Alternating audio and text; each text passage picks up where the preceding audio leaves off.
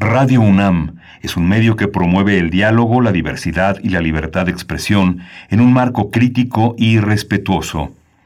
Los comentarios expresados a lo largo de su programación reflejan la opinión de quien los emite, mas no de la radiodifusora. Radio UNAM presenta Primer Movimiento: El mundo desde la universidad.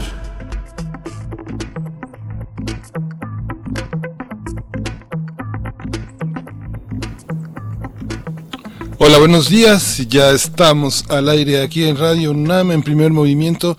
Buenos días a todos nuestros radioescuchas aquí en la Ciudad de México. Estamos transmitiendo a distancia a Berenice Camacho y Miguel Ángel Quemain aquí en, desde los eh, desde las instalaciones de Radio UNAM. Se transmite esta señal que llega también a través de internet a todo el mundo y a todos los universitarios que se suman a esta frecuencia desde las seis de la mañana en el caso de Chihuahua, en la radio de Chihuahua. Y pues le doy la bienvenida a Berenice Camacho. Buenos días a distancia remoto. Eh, Berenice, buenos días.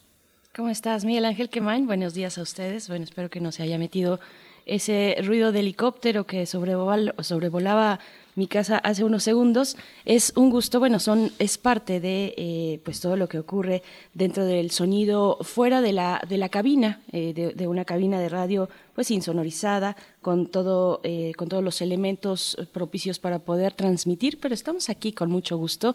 También del otro lado, allá en, en cabina, pues en la producción está Frida Saldívar, Socorro Montes también en la consola. A las dos, muchísimas gracias por estar ahí. Y pues bueno, como ya lo decías, a la Radio Universidad en Chihuahua. Son tres frecuencias a través de las cuales llegamos hasta allá, es el ciento cinco punto tres, el ciento seis punto nueve y el ciento cinco punto siete. Desde este momento para ustedes son las seis con seis de la mañana, aquí en la Ciudad de México las siete con seis, así es que, bueno, vamos a tener un inicio de viernes, pues hablando de cine, Miguel Ángel. Vamos a hablar de Gabriel Retes, que desafortunadamente, bueno, tuvimos la noticia de su fallecimiento en esta semana, y pues vamos a conversar de su legado cinematográfico para nuestro país con Carlos Salces. Él es productor, escritor y director de cine. Esto para iniciar pues nuestro cineclub hertziano en este viernes. Sí, vamos a tener, como todos los viernes, nuestro radioteatro. Hoy toca la, mar- la maravillosa medicina de Jorge Roald Dahl, este gran escritor británico, ilustraciones de Quentin Blake, y está, y está ya listo en nuestra, en nuestra consola. Así es. Hoy, hoy nosotros no vamos a participar en ese radioteatro.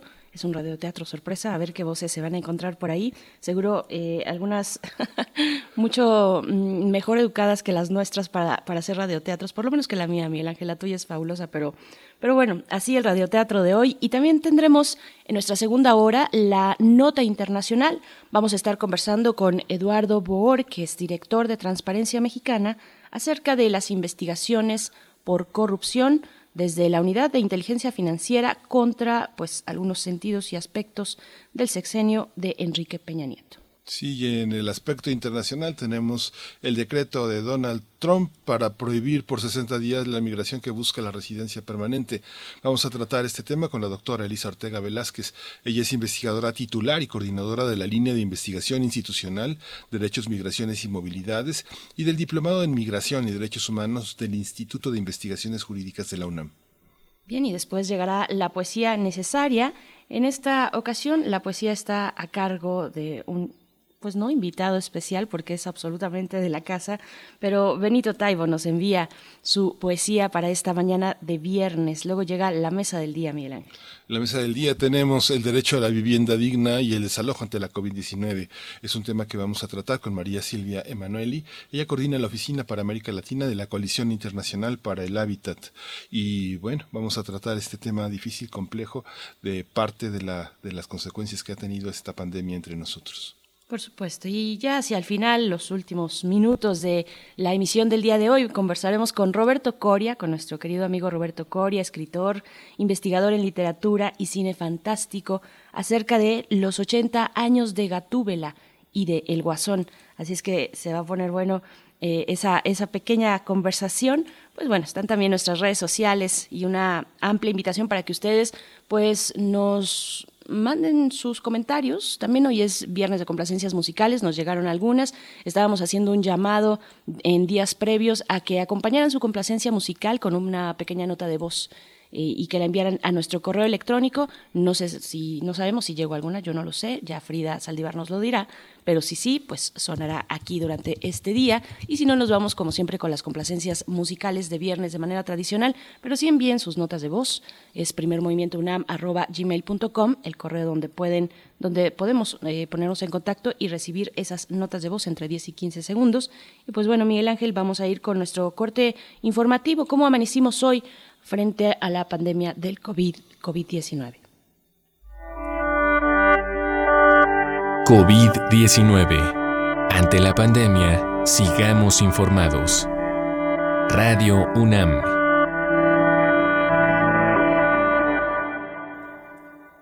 Miguel Riquelme, gobernador de Coahuila, informó que sus homólogos de Durango, José Rosas Aispuro, y de Michoacán, Silviano Aureoles, se sumarán este viernes a la reunión de los gobernadores del noreste con representantes del sector empresarial.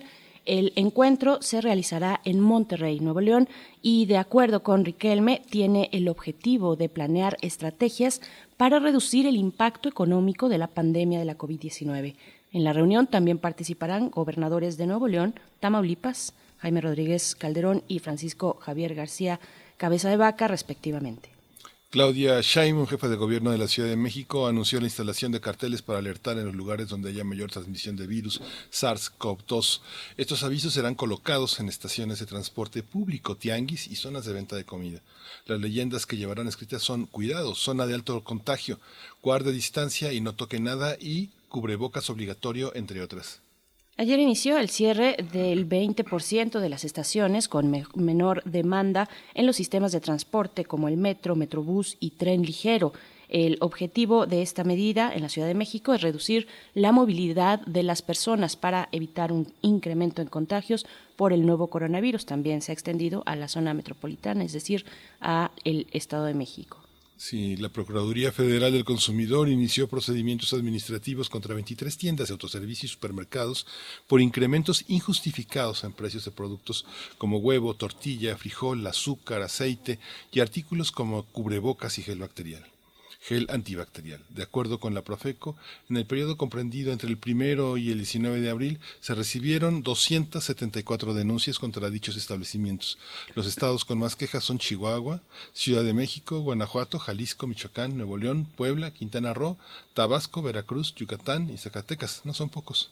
No, no son pocos. De acuerdo con el informe técnico de la COVID diecinueve ofrecido por autoridades de Secretaría de Salud, el número de decesos por esta enfermedad que causa el SARS-CoV dos aumentó a mil sesenta y nueve personas, lamentables decesos, mientras que el de casos confirmados llegó a once mil seiscientos treinta y tres y el de sospechosos a siete mil quinientos ochenta y ocho. En la información internacional, la Organización Mundial de la Salud confirmó ayer más de dos punto cinco millones de casos confirmados de COVID diecinueve en todo el mundo, mientras que la cifra de muertos alcanzó los ciento setenta y cinco mil seiscientos noventa y cuatro fallecimientos.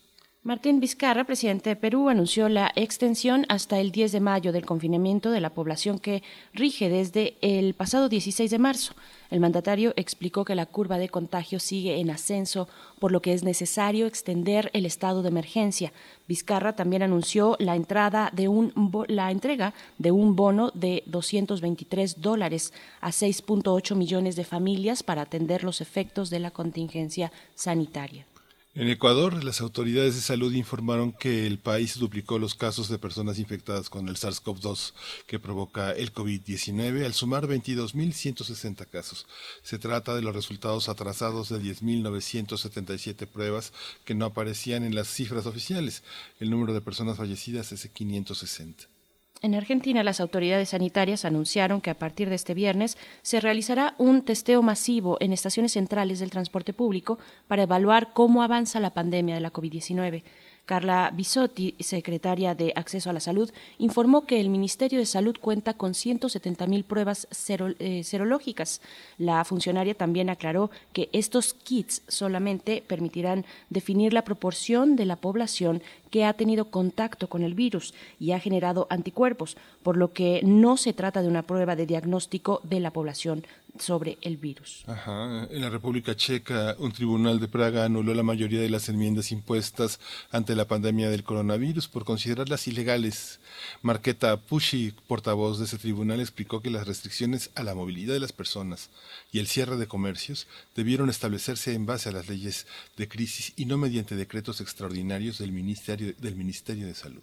El gobierno británico prevé contratar a dieciocho mil personas para un programa masivo de detección y control de casos para evitar una segunda oleada de contagios del nuevo coronavirus.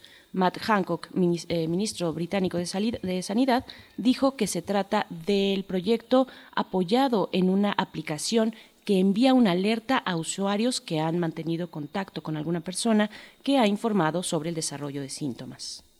Este, esta, esta, este, la, el caso del gobierno británico, hay una eh, una serie de medidas que, que serán dadas a conocer también esta noche, justamente que tienen que ver también con el aislamiento y la previsión de síntomas.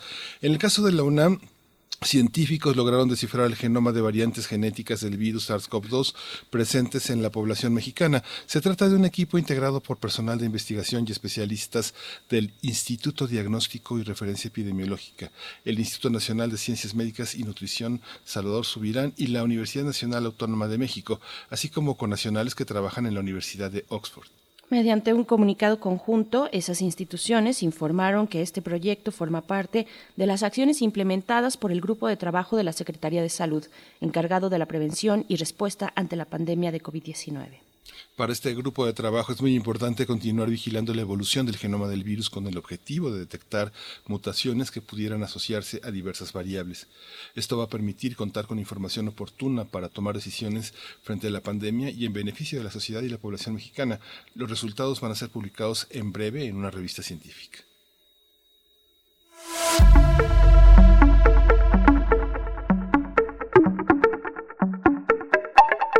Y bueno, en nuestras recomendaciones culturales, el Museo Universitario de Arte Contemporáneo presenta hasta el tres de mayo en su Sala diez, hashtag Sala diez, el trabajo Estudio uno para la restauración de un perfil, ensayo de lectura tres dos mil veinte de Ana Gallardo. Se trata de una pieza en video donde la artista y gestora cultural reflexiona sobre la violencia ejercida contra las mujeres en el campo artístico y en distintos momentos históricos.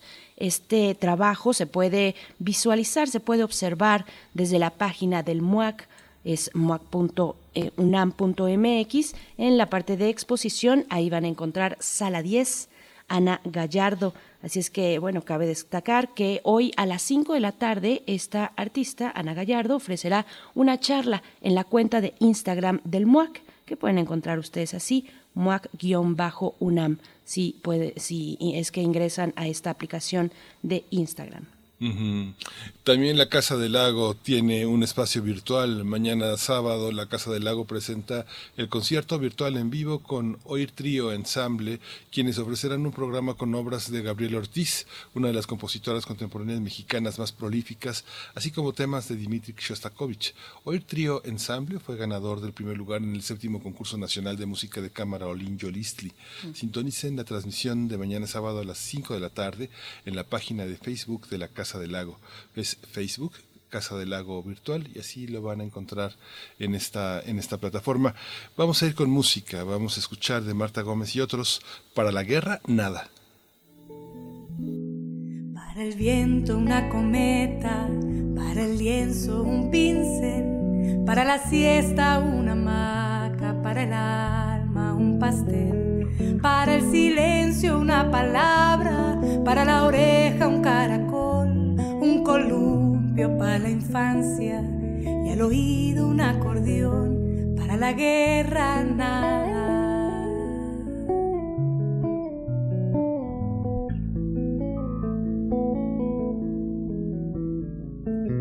Para el cielo un telescopio, una escafandra para el mar. Un buen libro para el alma, una ventana para soñar. Para el verano una pelota y barquitos de papel. Un buen mate para el invierno, para el barco un timonel, para la guerra nada. Para el viento un ringlet, al olvido un papel, para amarte una cama, para el alma un café, para abrigarte una ruana y una vela para esperar, un trompo para la infancia y una cuerda para saltar, para la guerra nada.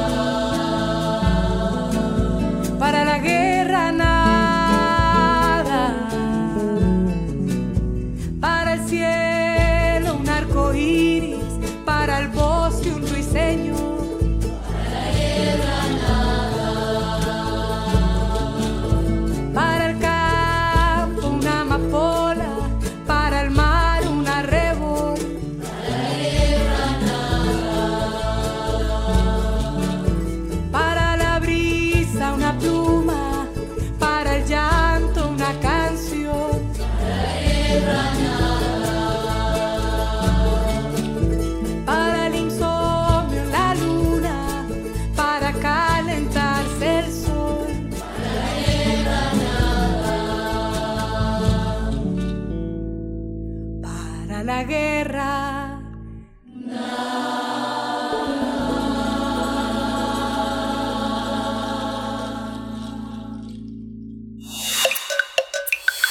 Primer movimiento. Hacemos comunidad.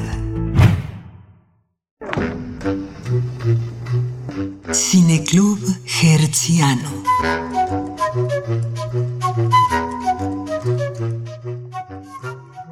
El cineasta Gabriel Retes falleció esta semana a los setenta y tres años de edad, como hijo del director de teatro Ignacio Retes y la actriz Lucila Balzaretti. Gabriel Retes tuvo contacto con el mundo teatral desde muy pequeño y ahí participó como actor en diversas obras. Su debut en el cine fue en mil novecientos sesenta y ocho en la cinta Ardiendo en el Sueño, dirigida por Paco Ignacio Taibo segundo. A partir de entonces participó como actor en numerosas películas y en mil novecientos sesenta y nueve dirigió su primer cortometraje titulado Sur. Su primer largometraje fue Chinchín el Teporocho de mil novecientos setenta y seis, al cual le siguieron otros trabajos como Su Nuevo Mundo de mil novecientos setenta y seis, Los Náufragos de Liguria de mil novecientos ochenta y cinco, La Ciudad al Desnudo de ochenta y nueve, El Bulto de mil novecientos noventa y dos, Bienvenido Welcome de mil novecientos noventa y cuatro y Un Dulce Olor a Muerte de mil novecientos noventa y ocho. Conversaremos sobre la obra cinematográfica de Gabriel Retes, fallecido esta semana, y para ello nos acompaña en la línea de Primer Movimiento Carlos Salces, quien es productor y cineasta, y pues te damos la bienvenida esta mañana. Gracias por estar aquí. Carlos Salces, buenos días, ¿cómo estás? Hola, buenos días, buenos días a ustedes y a todo el auditorio. Hola, Carlos. Pues prácticamente veinte largometrajes de ficción a lo largo de su carrera que produjo, dirigió y muchos de ellos escribió y actuó. ¿Cómo entender, cómo empezarse a aproximar a la obra de Gabriel Retes, que pues él tuvo la fortuna de organizar en un propio sitio eh, de internet donde se pueden ver hoy sus cintas? Pues ay, primero decir que su ausencia es, es dolorosa para la comunidad cinematográfica, para mí personalmente. Yo lo conocí desde muy niño eh, y así entiendo a Gabriel. Eh, o sea, lo, eh, eh, lo conocí cuando tenía yo catorce años. Yo quería ser cineasta, me acerqué a él y a partir de ahí se dio una, una colaboración muy intensa con él. Y, y creo que no es solo mi caso, creo que Gabriel hacía el cine con familia uh-huh. y con los que se acercaban a él. Y, y, y, y tenían puestos los ojos en, en querer hacer cine en, en México en una época en la que era muy difícil hacerlo, ¿no? Y así fue el cine de Gabriel, hecho, hecho con su familia, hecho a pesar de todo, sin dinero, sin apoyo, pero él siempre, desde muy joven, agarró una cámara y hizo primero todas sus películas de Super ocho y luego transitó al cine en treinta y cinco con Chinchín y después ya eh, se estableció como director y después hubo una época en la cual se dejó hacer cine mexicano y a pesar de eso, él siguió haciendo películas en video. Entonces fue un cine hecho a pesar de todo, con mucho amor, con mucha pasión y con y sobre todo además escuchando a su tipo de trabajo, ¿no? Eh, yo creo que el, el, el mayor aprendizaje que yo tuve de él fue que, que, que escuchaba a todos y, y era un colaborador, ¿no? Claro. Eh, su cine retrata a México desde distintas facetas, desde distintos lados, y creo que es un cine muy auténtico, muy libre y muy amoroso al final, ¿no? Nos deja eso y, y pues yo nada más tengo que agradecerle todo lo que nos dejó como cineasta y como persona, ¿no?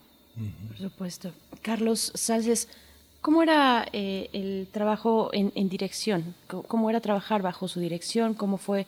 O, o colaborar con él en cualquiera de los Eh, pues de los aspectos que significan realizar un largometraje o un cortometraje, un trabajo de, eh, de cinematográfico con Gabriel Retes, ¿cómo lo podrías distinguir incluso de otros eh, directores mexicanos de la de la época, de la misma generación? Pues mira, tenía tenía una idea muy clara de la película que quería hacer, ¿no? Pero siempre tenía los los oídos abiertos para el que quisiera colaborar, ¿no? Entonces Eh, ¿sabías tú que podías, eh, eh, o sea, que, que, que podía haber un, una, un, una, una dispersión creativa entre el equipo, ¿no?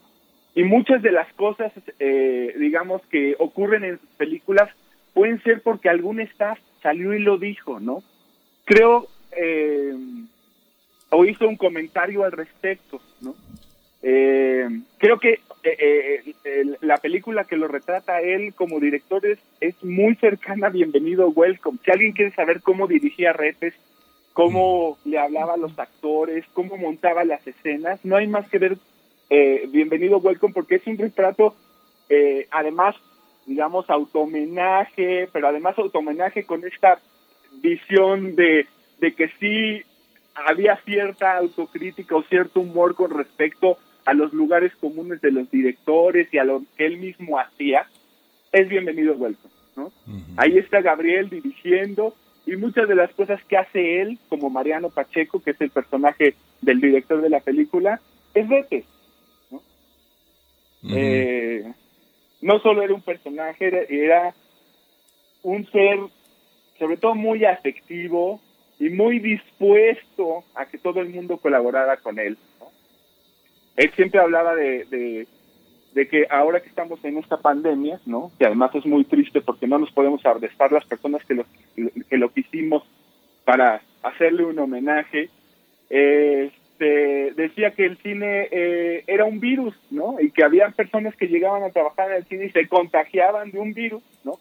Ahora este virus muy amoroso y muy creativo y muy pasional y no y no podías dejar de hacer cine, no era era una enfermedad, el cine era una enfermedad, es una enfermedad pues benigna, ¿no? Uh-huh. Amorosa. Uh-huh. De Carlos, creación. Eh, de, ¿De qué se trata Bienvenido Welcome? Hay un Bienvenido Welcome y Bienvenido Welcome dos, una una una parodia, un reality show sobre los festivales de cine. Cuéntanos un poquito de esta. Pues Bienvenido Welcome es una historia contada en dos partes, ¿no? La la, la historia de una de una pareja que vive eh, eh, la tragedia de, de ser contagiada por el V I H en en, en, en en aquella época donde el V I H pues era era el tema, ¿no? Y eh, también una película que se re, eh, y también la película eh, que se realizaba de esa historia, ¿no? El detrás de las cámaras, digamos, donde Gabriel es Mariano Pacheco, que es el director que dirige Este, esta película de esta pareja, con Lourdes Elizarraraz y Luis Felipe Tobar, ¿no? Uh-huh. Pero es, digo, eh, no, no, eh, no me gustaría hacer, como dicen ahora, eh, spoilers, pero es, es muy interesante que ahora eh, se vea, se vea, se vea su cine y es, creo, el, el mejor homenaje que le podemos hacer a él, ¿no? Ver sus películas, que es pues la obra, su legado. Uh-huh. Uh-huh, claro, Carlos, tal vez no necesariamente hablar película por película, aunque yo creo que ya una buena parte de, de quienes nos escuchan pues han podido eh, disfrutar su propuesta cinematográfica, pues es, es fundamental y, y de muchos años atrás eh, ha formado parte pues de la cultura del cine de los y las mexicanas. Pero hablemos un poco de las temáticas que le interesaban a Gabriel Retes. Estoy pensando en Chin Chin el Teporocho, por ejemplo, ¿no? ¿Cuáles son, eh, ¿Cuál es la mirada sobre la sociedad mexicana que, que tenía Gabriel Retes y que pudo ir diseccionando tal vez en algunas de sus películas? ¿Cómo lo ves tú? Eh, pues son tan variadas. Eh, yo creo que sí había una eh, parte donde donde a él le interesaba hacer una reflexión política del momento, ¿no? Ya sea desde Chin Chin, hablando del barrio, del del, del, del, del barrio de Tepito, ¿no? O eh, en El Bulto, donde se habla desde la familia del momento justamente salinista, neoliberal, y hay una reflexión con el sesenta y ocho. Eh... Siempre, bueno, sobre todo en la última etapa de su vida, eh, su obra se distingue por hacer una reflexión sobre el cine, ¿no? Está Bienvenido Welcome, Bienvenido Welcome dos, Festival Cine, eh, y la última película, ¿no? Eh, eh, donde, donde, donde hay una reflexión sobre el quehacer cinematográfico, sobre lo que significa ser director de cine, lo que significa... Eh, eh, pues las dificultades del proceso de creación de la obra cinematográfica. Uh-huh. Sí, es importante ver como la temática en general, aunque como bien dices, es una diversidad asombrosa. Yo creo que una de las películas que ahí me marcaron sin duda de una manera muy muy muy fuerte fue la del noventa y uno, El Bulto. El Bulto, justamente esta alusión al sesenta y ocho, tiene que ver con el halconazo del diez de junio de mil novecientos setenta y uno, que durante una manifestación en San Cosme, un periodista es, uh, cae, cae víctima de un macanazo de un halcón. Qué raro, ¿no? Es una parte, aunque ya no hay granaderos en la Ciudad de México, aparentemente un grupo de choque de la policía lo dejó inconsciente y un día des- despierta, despierta este, después de una larga coma y, se, y el subtítulo es justamente Un hombre dormido, una generación que despierta, veinte años que no se olvidan. Eh, ¿Cómo entender? Yo creo que es una de las películas emblemáticas y nos puedes contar también un poco qué significa El Bulto también en relación al último trabajo que es La Revolución y los Artistas. Pues... Eh... El bulto, el bulto digamos, tiene esa parte, digamos, personal, ¿no? Esa parte donde, donde eh, está toda su familia integrada y desmenuzando la realidad mexicana de ese momento, del noventa, ¿no?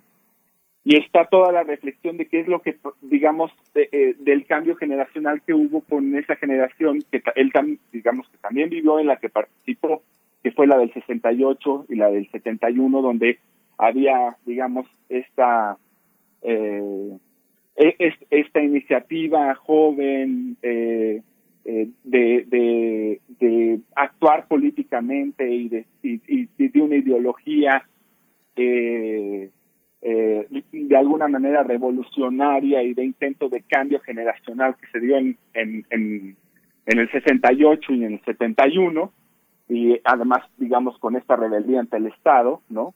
Y lo que pasó después, digamos, en el noventa, cómo las generaciones, digamos, dejaron de ser tan activas y de preocuparse, eh, digamos, por su entorno y de actuar políticamente, ¿no? Entonces, este hombre despierta eh, veinte años después para ver que lo que él luchó, ¿no? No... Eh, no había tenido una trascendencia como la que querían en ese... Y entonces la reflexión es muy importante, ¿no? Eh, creo que hay que verla, creo que creo que además en estos momentos cobra también mucho significado con los cambios y la transformación que estamos viviendo actualmente. Eh, y, y así lo pensaba él, ¿no? Uh-huh. En, en ese sentido, Carlos Salces, yo estoy pensando en aquellas figuras... como el mismo Retes, que fueron acompañando desde otros espacios, desde la creación artística, en este caso cinematográfica, a los movimientos de los jóvenes en, en este país, a los movimientos estudiantiles al sesenta y ocho, al setenta y dos, eh, después a los distintos movimientos, eh, pienso, no sé, en el C E U, en fin, en las huelgas de, de la universidad, del Politécnico. ¿Cómo pensar a Gabriel Retes narrando también, un poco acompañando desde su lectura y su ojo cinematográfico a estos movimientos sociales estudiantiles, a los jóvenes particularmente, ¿no? Porque si bien hace críticas eh, muy interesantes, muy importantes, también muy honestas, muy crudas a veces sobre la desigualdad eh, social, económica, en un mundo que está dando un paso, en un mundo, vaya, me refiero en nuestro país, que en la década de los noventa pues da este paso abierto y completo al neoliberalismo. ¿Cómo va acompañando? ¿Cuál es la mirada que tenía Retes respecto a toda esta configuración pues, de movimientos políticos desde los jóvenes, ¿no? Y esta rebeldía, como bien lo dicen ustedes? ¿Cómo, cómo lo podemos observar desde ese ángulo? Pues eh, eh, creo que en la, en la reflexión que hacen el contraste con, con, con sus personajes, porque además, o sea, una cosa que él decía, que, que eh, él decía que sus películas no tenían mensaje, que el mensaje era la película. Y creo que es, él abría como espacios de reflexión, digamos, dentro de su dramática, para que los personajes expusieran la realidad mexicana sin necesariamente eh, convertirse en un panfleto o convertirse en una película completamente, ¿no?, ideologizada, ¿no? Es decir, en el, en el en el bulto, por ejemplo, se da toda una reflexión entre este hombre Lauro, ¿no?, que queda dormido por un macanazo veinte años y veinte años después se despierta, con sus amigos, ¿no?, que sí crecieron durante esos años que, que ocurrieron entre el sesenta y ocho y el noventa, ¿no?, en el cual muchos dejaron toda su su, su ansia, su, su, su, su energía por cambiar este mundo, ¿no?, y se convirtieron en empresarios y, y, y, y ahora lidiaban, digamos, con el la nueva forma neoliberalista de pues de solidaridad que, que eh, de solidaridad entre comillas que había eh, colocado. Y hay varios diálogos entre los personajes, ¿no?, entre Pepe Alonso y el bulto, o entre Bonilla, ¿no?, que es, que es la parte que pues se mantiene, digamos, más eh, eh, cercana a lo que se pensaba en el sesenta y ocho, y en esa reflexión En esta reflexión entre esos personajes es donde encuentras esta, esta dialéctica de, de formas de pensar y, y la reflexión que al final pues es del espectador, ¿no? Al final se, la, la bola es hacia el espectador y hacia decir, bueno, en esta parte hubo estos cambios, en esta parte no. También hay ciertas cosas que se dieron, como la libertad de los jóvenes, como la rebeldía de los jóvenes, ¿no?, que es otra parte, y además otra parte que puedes ver en otra, en otras películas de Retes como Bandera Rota, ¿no? Eh, o una reflexión más intensa, digamos, sobre sobre sobre la religión como es Nuevo Mundo, ¿no? Y sobre cómo eh, llegaron los españoles a imponer, ¿no?, Eh, eh, imponer su religión sobre sobre sobre eh, los aztecas, ¿no? Este, creo que es, eh, tiene ay, tantas partes en las cuales y tan, es, es tan variado, porque además le interesaban tantas cosas que creo que se aventuró en varios lugares de donde construir su cine, ¿no? Y eso es lo interesante de su obra, y sobre todo además la libertad con la que siempre lo hizo, ¿no? Uh-huh. No pidió Carlos... permiso. Sí. Sí, fíjate eso que dices, eh, que me, me parece muy relevante, el sentido que dices que siempre filmó con, con en familia. Yo tuve oportunidad de conocer a Gabriel Retes, a su padre, y vi la relación que en esos años, en los años ochenta, tenía tan profunda con Vicente Leñero y todo un conjunto de gente que estaba en el marco de la nueva dramaturgia, desde este desde Oscar Llera, Jesús González Dávila, Víctor Hugo Rascón Banda, este, mucha gente que estaba alrededor del taller de Hugo Argüelles y de Emilio Carballido.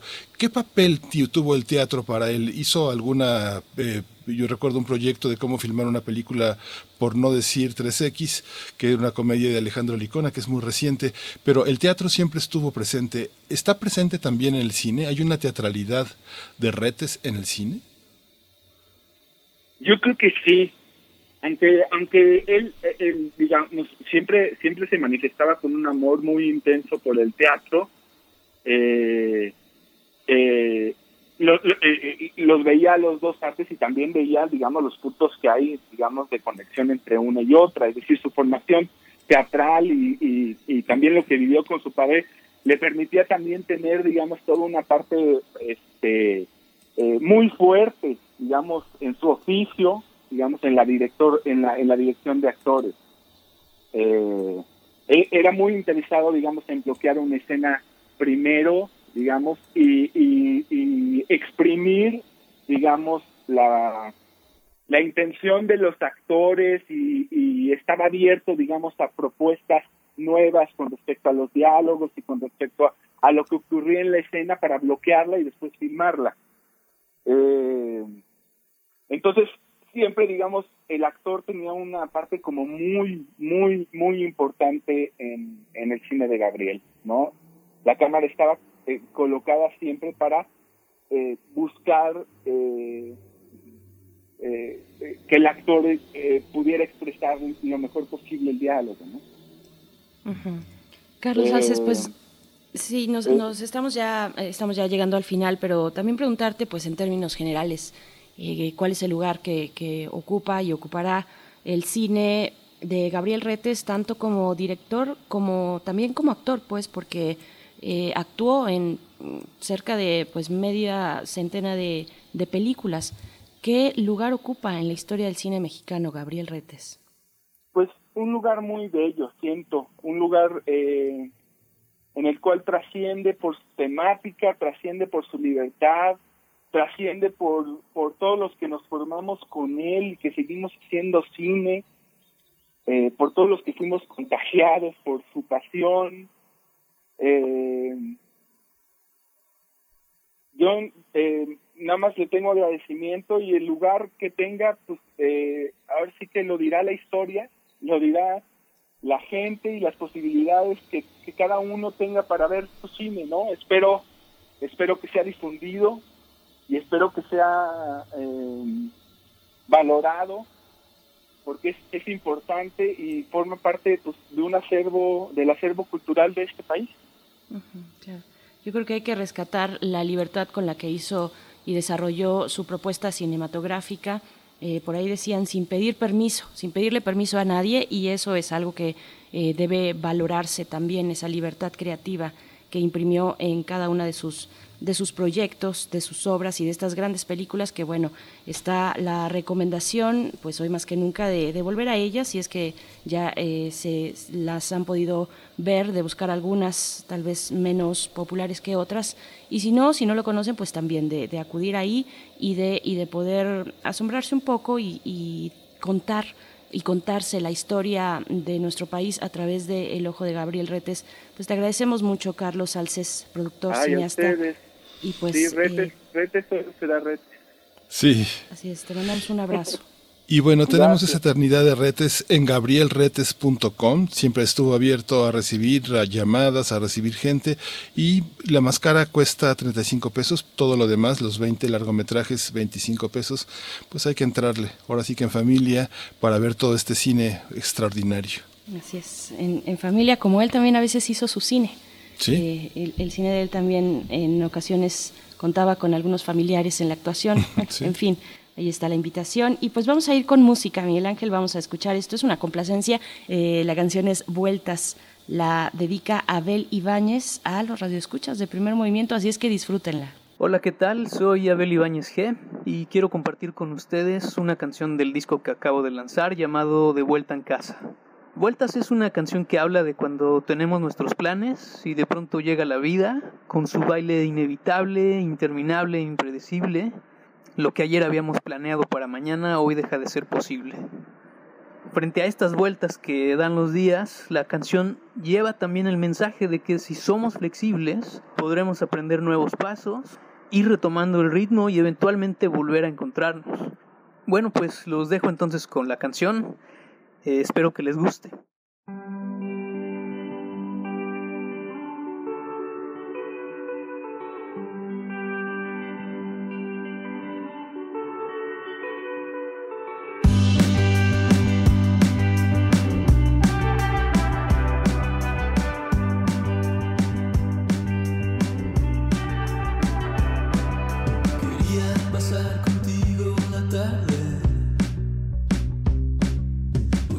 Canciones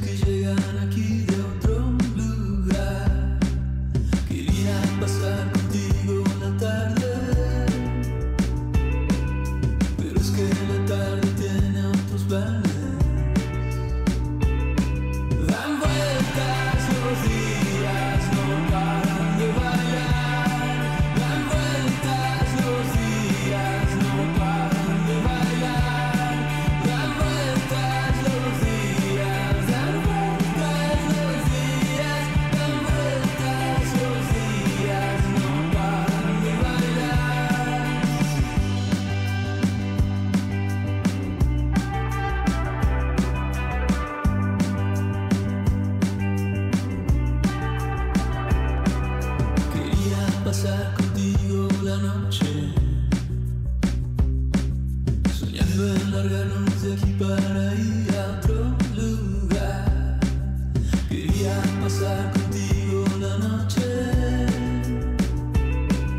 pero es que la noche tiene otros planes.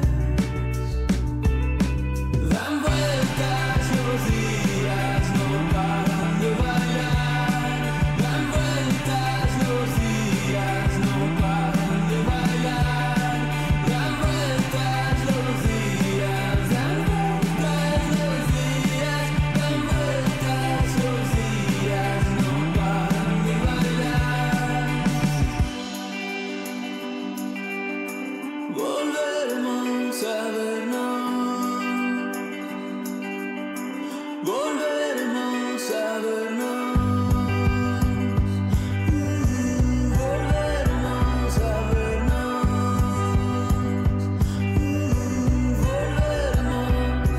Dan vueltas los días, no paran de bailar. Dan vueltas los días, no paran de bailar. Dan vueltas los días, no paran de bailar. Dan vueltas los días, no paran de bailar. Dan vueltas, dan vueltas, dan vueltas los días, dan vueltas, dan vueltas, dan vueltas los días.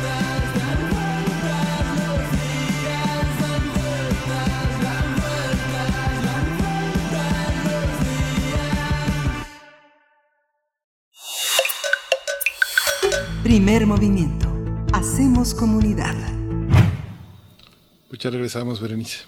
Así es, Miguel Ángel Quemal. Bueno, esta complacencia musical que ya escucharon viene con un pequeño mensaje y les seguimos invitando a que ustedes también nos envíen pues sus complacencias de viernes así con esa nota de voz al correo primer movimiento unam arroba gmail punto com, que bueno, es un ejercicio que estaremos haciendo tanto aquí en Primer Movimiento como en Resistencia Modulada. Es una propuesta de Resistencia Modulada, así es que nosotros nos sumamos también para escucharles, para escuchar su voz, para hacer este diálogo pues a través de la música, Miguel Ángel, y pues bueno, sí. Esperamos que hayan disfrutado esta, esta complacencia musical y vamos a ir ahora al radioteatro. Vamos a ir al radioteatro y vamos a escuchar La maravillosa medicina de Jorge. Este es un cuento de Roald Dahl y las ilustraciones son de Quentin Blake y está grabado por el equipo de Primer Movimiento. Así es, y bueno, también eh, después de eso pues nos iremos al corte. Es un cuento que les pedimos disfrutar, eh, tiene su, su duración, sí dura un poquito, así es que de una vez vamos también despidiéndonos de la Radio Universidad de Chihuahua. Les dejamos con este, con este radioteatro de eh, Roald Dahl, esperamos lo disfruten. Radio Universidad de Chihuahua, nos encontramos con ustedes el próximo lunes a las seis de la mañana, para ustedes, siete de la mañana, hora de la Ciudad de México. Vamos con el radioteatro, disfrútenlo por favor. Para teatros, los radioteatros de Primer Movimiento.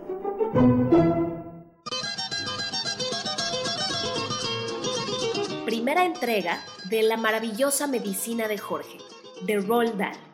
Ilustraciones de Quentin Blake. Editorial Santillana, Lo que leo, dos mil diecinueve. A todos los médicos del mundo, por favor, no intenten hacer en casa La maravillosa medicina de Jorge. Puede ser peligroso. Jorge, me voy de compras al pueblo. Te portas bien. No vayas a hacer travesuras y no te olvides de darle la medicina a la abuela a las once. Ya oíste a tu madre, Jorge. No olvides mi medicina. No, abuela. Y trata de portarte bien por una vez mientras tu madre esté afuera. Sí, abuela. Ay, qué aburrimiento estar aquí solo. Cuidando la gruñona de mi abuela no es precisamente el mejor plan para mi sábado. Puedes empezar por prepararme una buena taza de té. Eso te impedirá hacer barbaridades durante unos minutos. Sí, abuela. Ay, qué desagradable es. Con sus dientes cafezosos y su boca fruncida. Siempre regañona y egoísta. ¿Cuánta azúcar quieres hoy en el té, abuela? Una cucharada. Y sin leche. La mayoría de las abuelas son encantadoras y amables, hasta serviciales. ¿Por qué esta no es así? Todo el día sentada en un sillón junto a la ventana y siempre quejándose, gruñendo, refunfuñando y rezongando por una cosa u otra. Ni una vez me ha sonreído, nunca me ha preguntado, ¿y cómo estás, Jorge? o ¿por qué no jugamos tú y yo? O ¿qué tal te fue en la escuela? No le importa a nadie más que ella. No está suficientemente dulce. Ponle más azúcar. ¿Y dónde está el platito? No me gusta tener una taza sin su plato. ¿Y la cucharita? ¿Se puede saber? Ya le moví, abuela. Le moví muy bien. Prefiero moverle yo misma. Tráeme la cucharita.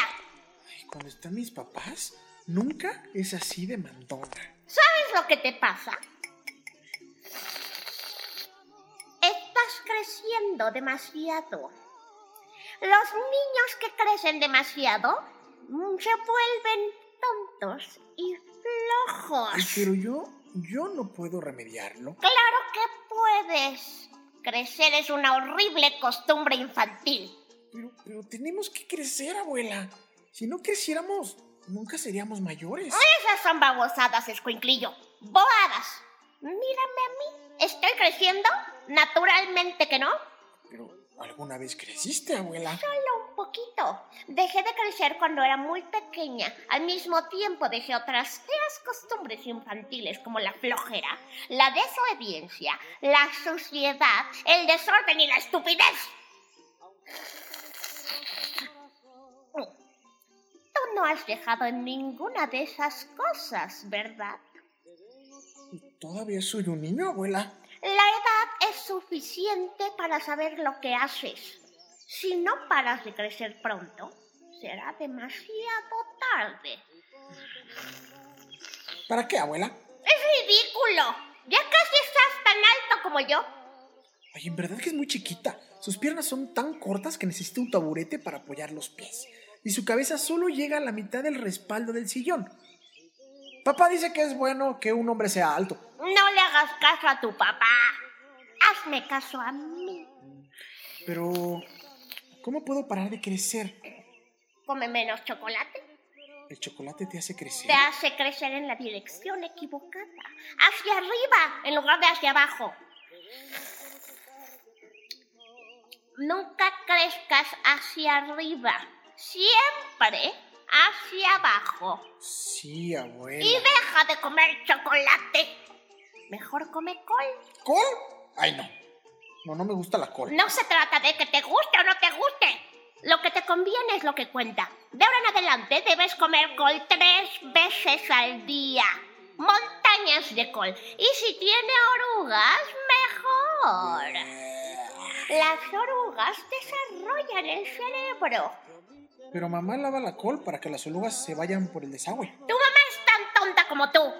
La col no sabe a nada sin unas cuantas orugas hervidas y babosas también. No, babosas no. Yo no podría comer babosas. Siempre que veo una babosa viva en un pedazo de lechuga, me la zampo rápidamente antes de que se escape. Son deliciosas, deliciosas. Los gusanos y las babosas y los bichitos. Tú no sabes lo que te conviene. Estás bromeando, güey. Yo nunca bromeo. Los escarabajos, quizás a lo mejor de todo, son crujientes. ¡Oh, abuela, qué horrible!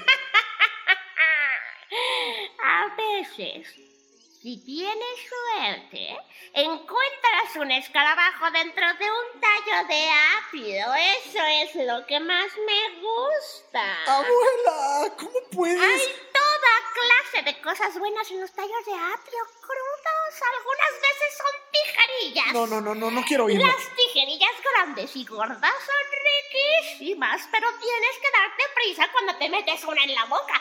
Tiene unas filosas pinzas en la parte de atrás y si te agarra con la lengua con ellas, no la soltará nunca. Así que tienes que morder a la tijerilla primero. ¡Ñam! ¡Ñam! Antes de que ella te muerda a ti. Ay. Estás intentando alejarte de mí. Estás intentando alejarte de tu abuelita. Ay. ¿Será posible que sea una bruja? Acércate a mí, escuinclillo. Acércate a mí, te contaré unos secretos. Sé muchísimos. Ven aquí con la abuela. Ella te susurrará unos secretos. No debes tener miedo de tu abuelita. Algunos de nosotros tenemos poderes mágicos que pueden transformar a las criaturas de este mundo en las formas más asombrosas. Algunos de nosotros tenemos fuego contra la lengua, chispas en la tripa y brujería en la punta de los dedos. Algunos de nosotros sabemos secretos que te pondrían los pelos de punta y harían que los ojos se te salieran de las órbitas. Sabemos cómo hacer que se te caigan las uñas y te crezcan dientes en su lugar. Sabemos cómo hacer que te levantes por la mañana con una larga cola saliéndote del trasero. ¡Abuela! ¡Abuela, basta! Sabemos secretos sobre lugares oscuros donde viven cosas oscuras que se retuercen y se arrastran una sobre otra. Por muy lejos que corras, nunca te escaparás. Ay, la abuela. Parece una horrenda bruja. Tengo que hacer algo, algo terrorífico. No voy a tener miedo de ella nunca más, pero ¿cómo? Podría ponerle un cuetito abajo de su silla, pero no tengo ninguno. Puedo echar seis ratas gordas en su cuarto y encerrarlas con ella, pero ¿de dónde saco las ratas? Ese frasco de su medicina tiene aspecto de porquería, café viscosa. No sé cómo se la puede tomar cuatro veces al día y no le hace el menor bien. Sigue siendo tan espantosa como siempre. Las medicinas deberían servir para mejorar a una persona, si no, son completamente inútiles. ¡Ya está! Ya sé lo que le voy a hacer. Le prepararé una medicina tan, pero tan fuerte, tan explosiva y tan fantástica que la augurará completamente o le volará la cabeza. La medicina será mágica, una que ningún médico del mundo haya hecho jamás. Mejor me apuro, son las diez con cinco. Falta casi una hora para su próxima dosis. ¡Allá voy! Se quedan un bichito, dos caracoles, tres lagartijas, un aguijón venenoso y también otras cien cosas asquerosas y sangrientas. Mientras hierven daré vueltas y será una horrible y fuerte mezcla. Y luego ¡vámonos! ¡Toma ahí! Una cucharada, tápate la nariz. Abuelita, ¿te gustará? ¿Estallará? ¿Saldrá volando sobre los caminos? ¿Quién sabe? Yo no. Habrá que esperar. No seré yo quien la ha de tomar. ¡Oh, abuela! Si supieras la medicina que te espera. Jorge, ¿qué estás haciendo? Nada, abuela. No creas que no puedo irte solo porque cerraste la puerta. Estás haciendo mucho ruido con los trastes. Eh, eh, estoy arreglando la cocina, abuela. Champú brillo dorado. Esto le va a dejar la tripa bien limpia. Pasta de dientes para que se le pongan blancos esos horrorosos dientes cafés. De algo servirá esta crema de afeitar. Esta crema tiene vitaminas y esmalte de uña rojo, depilatorio. Extiéndalo sobre sus piernas y déjalo actuar durante cinco minutos. ¡Uf! Con todo y bote. Y también este tratamiento anticaspa, Brillident, para la limpieza de dentaduras postizas a la olla. Desodorante nunca, garantizado, para mantenerte libre de malos olores todo el día. Debería usar una gran cantidad de esto. Parafina líquida. ¿Quién sabe qué sea esto? Pero todo ayuda. Laca Elga. Mantenga los cinco centímetros de su pelo y pulverice ligeramente. Nada de ligeramente. Y de una vez este perfume de flores de nabo. Esa borla de polvo seguro le traerá buena suerte. Y estos lápices de labios para terminar con este cuento. Vamos a ver. La medicina de la abuela es café. Por lo tanto, mi medicina también debe ser café. Porque si no, se las va a oler. Podría ponerle tinta para zapatos cafés tostado oscuro. ¡Magnífico! Mmm, ginebra. He escuchado que a la abuela le gusta la ginebra. Se toma un traguito todas las tardes. Bueno, mmm, ahora se dará un festín con la botella entera. Jorge, ¿con quién estás hablando? ¿Qué estás haciendo? Nada, abuela. Absolutamente nada. ¿Es hora ya de mi medicina? No, abuela. Todavía falta media hora. Bueno, pero que no se te olvide, escuincle. No, abuela. Te prometo que no se me olvidará. Mm, no se revuelve bien. Tendré que hervirlo todo. Jorge, ¿por qué no me contestas? ¡Es hora de mi medicina! Ay, todavía no, abuela. Faltan veinte minutos. ¿Qué diabluras estás haciendo ahí? Oigo ruidos. ¡Wow! Tiene mucha espuma y ese humo color pavo real. ¡Qué olor tan brutal y fascinante! Caldo de fuego, pócima de bruja, espuma hirviente, rico azul, humea, espumea, rocía, brebaje burbujeante que alegra. Míralos salpicar, bullir, batir. Escúchalos silbar, sisear, borbotear. Que la abuela comience a rezar. ¡Abuela! ¡Ahí va tu medicina!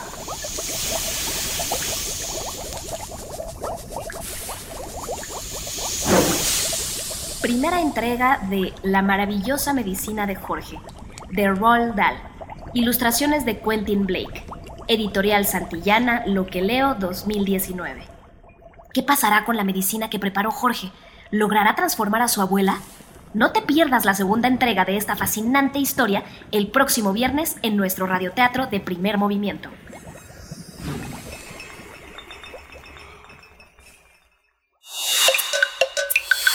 Primer Movimiento. Hacemos comunidad. En la imaginación surgen las notas que quedan escritas para siempre en una partitura. Desde ese momento, sin importar cuándo fueron creadas, al tocarlas, se vuelven tiempo presente. Muchos instrumentos se juntarán en el mismo espacio y a una señal, nacerá la pieza que entrará por tus oídos. Súmate a la experiencia de revivir la música. Escucha a la UFUNAM todos los domingos a las doce horas por el noventa y seis punto uno de F M. Radio UNAM, experiencia sonora. Somos el T C D M X. Y seguro nos conoces por qué. Somos el árbitro antes, durante y después de una elección en la Ciudad de México. Verificamos las decisiones en pueblos y barrios originarios, partidos políticos y de participación ciudadana. ¡Date cuenta! Protegemos tus derechos político-electorales. Tribunal Electoral de la Ciudad de México, garantizando justicia en tu elección. Soy Susana Distancia y te diré cómo cuidarnos del coronavirus. Lo más efectivo es lavarse las manos con agua y jabón por veinte segundos, más de diez veces al día, estornudar en el ángulo interno del codo y permanecer en casa si nos encontramos mal. Mantén la casa ventilada y limpia. Desinfecta los utensilios y superficies de uso común con productos de limpieza o un poquito de cloro. Si aislamos al virus, le ganaremos. Si te cuidas tú, nos cuidamos todos. Gobierno de México. Hola, soy Andrés Neumann. Nos encontramos en descarga cultura punto unam. En voz de Julia Santibáñez, escucha una selección de su libro Eros una vez. Metes los pies al agua y la haces fresca. La haces agua que baila de risa. Ella, tan seria, no se aguanta con tus pies llenos de luna. Cultura para llevar en doble u doble u doble u punto descarga cultura punto unam punto m x.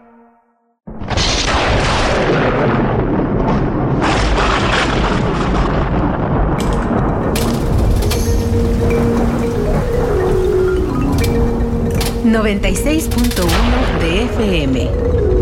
ochocientos sesenta de A M. Comenta en vivo nuestra programación. Facebook, Radio UNAM. Twitter, arroba Radio UNAM. Escuchas X E U N. Radio UNAM. Experiencia sonora.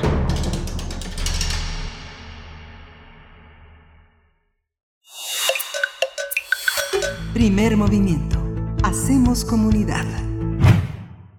Hola, muy buenos días. Estamos de vuelta en Primer Movimiento. Son las ocho de la mañana con cuatro minutos. Hoy es viernes, viernes veinticuatro de abril. Bueno, nos vamos acercando pues ya hacia la última semana de este mes que pues ha sido largo, que continúa en esta tercera fase de la eh, pues de la pandemia, de las acciones que se llevarán y se están llevando a cabo para hacer frente a la pandemia de covid diecinueve en nuestro país. Y pues bueno, permanecemos aquí, cada quien desde su casa, en resguardo, Miguel Ángel Quemain. ¿Cómo estás? Buenos días. Hola, buenos días, Berenice Camacho. Buenos días a todos nuestros radioescuchas que nos sintonizan desde las siete de la mañana y a quienes se incorporan ahora en esta segunda hora, que están ya seguramente espabilándose muchos de ustedes en este fin de semana que arranca eh, un poco intemporal, porque todos los días parecen domingo, todos los días parecen lunes por el trabajo que nos eh, acosa, asedia y nos hace felices también en esta parálisis, eh, esta pausa de circulación de movilidad, pero que también ha puesto muy productiva a muchísima gente, Berenice. Por supuesto, pues bueno, eh, tenemos también, bueno, damos la bienvenida a la Radio Nicolaita, a nuestros radioescuchas allá en Morelia, que se pueden eh, enlazar a través del ciento cuatro punto tres de la F M que suena en Morelia. Esto gracias al esfuerzo y, y a la comunicación que tiene Radio UNAM con la radio Uni- la Universidad Michoacana de San Nicolás de Hidalgo. Vamos a estar con ustedes de ocho a nueve de la mañana. Ojalá nos puedan escribir desde Morelia. A veces están muy calladitos por allá. Díganos cómo están amaneciendo, pues eh, dentro de estos días de confinamiento, estos días pues que han dificultado las dinámicas cotidianas de, de vida, de comercio, en fin, de toda la actividad que tiene la sociedad. Pues bueno, cómo lo están pasando por allá, cómo están viviendo estos días de, del gran confinamiento allá en Morelia. Nos va a dar mucho gusto poder eh, leer sus comentarios, también si tienen complacencias musicales, y hay algunas por aquí formadas, las iremos sacando poco a poco, pero también queremos saludar, Miguel Ángel, a todos los que están haciendo comunidad a través de nuestras redes sociales. En Twitter nos escribe Abel Arevalo, que le gustó mucho el radioteatro, excelente radioteatro. Bueno, yo quiero decirles que la voz que escucharon, si es que aún no la reconocen, es la de nuestra compañera de servicio social, Mextli Montero, y también eh, estuvo acompañada de Pablo Hernández Quijas en la voz del nieto de esta abuela, de esta terrible y divertida abuela.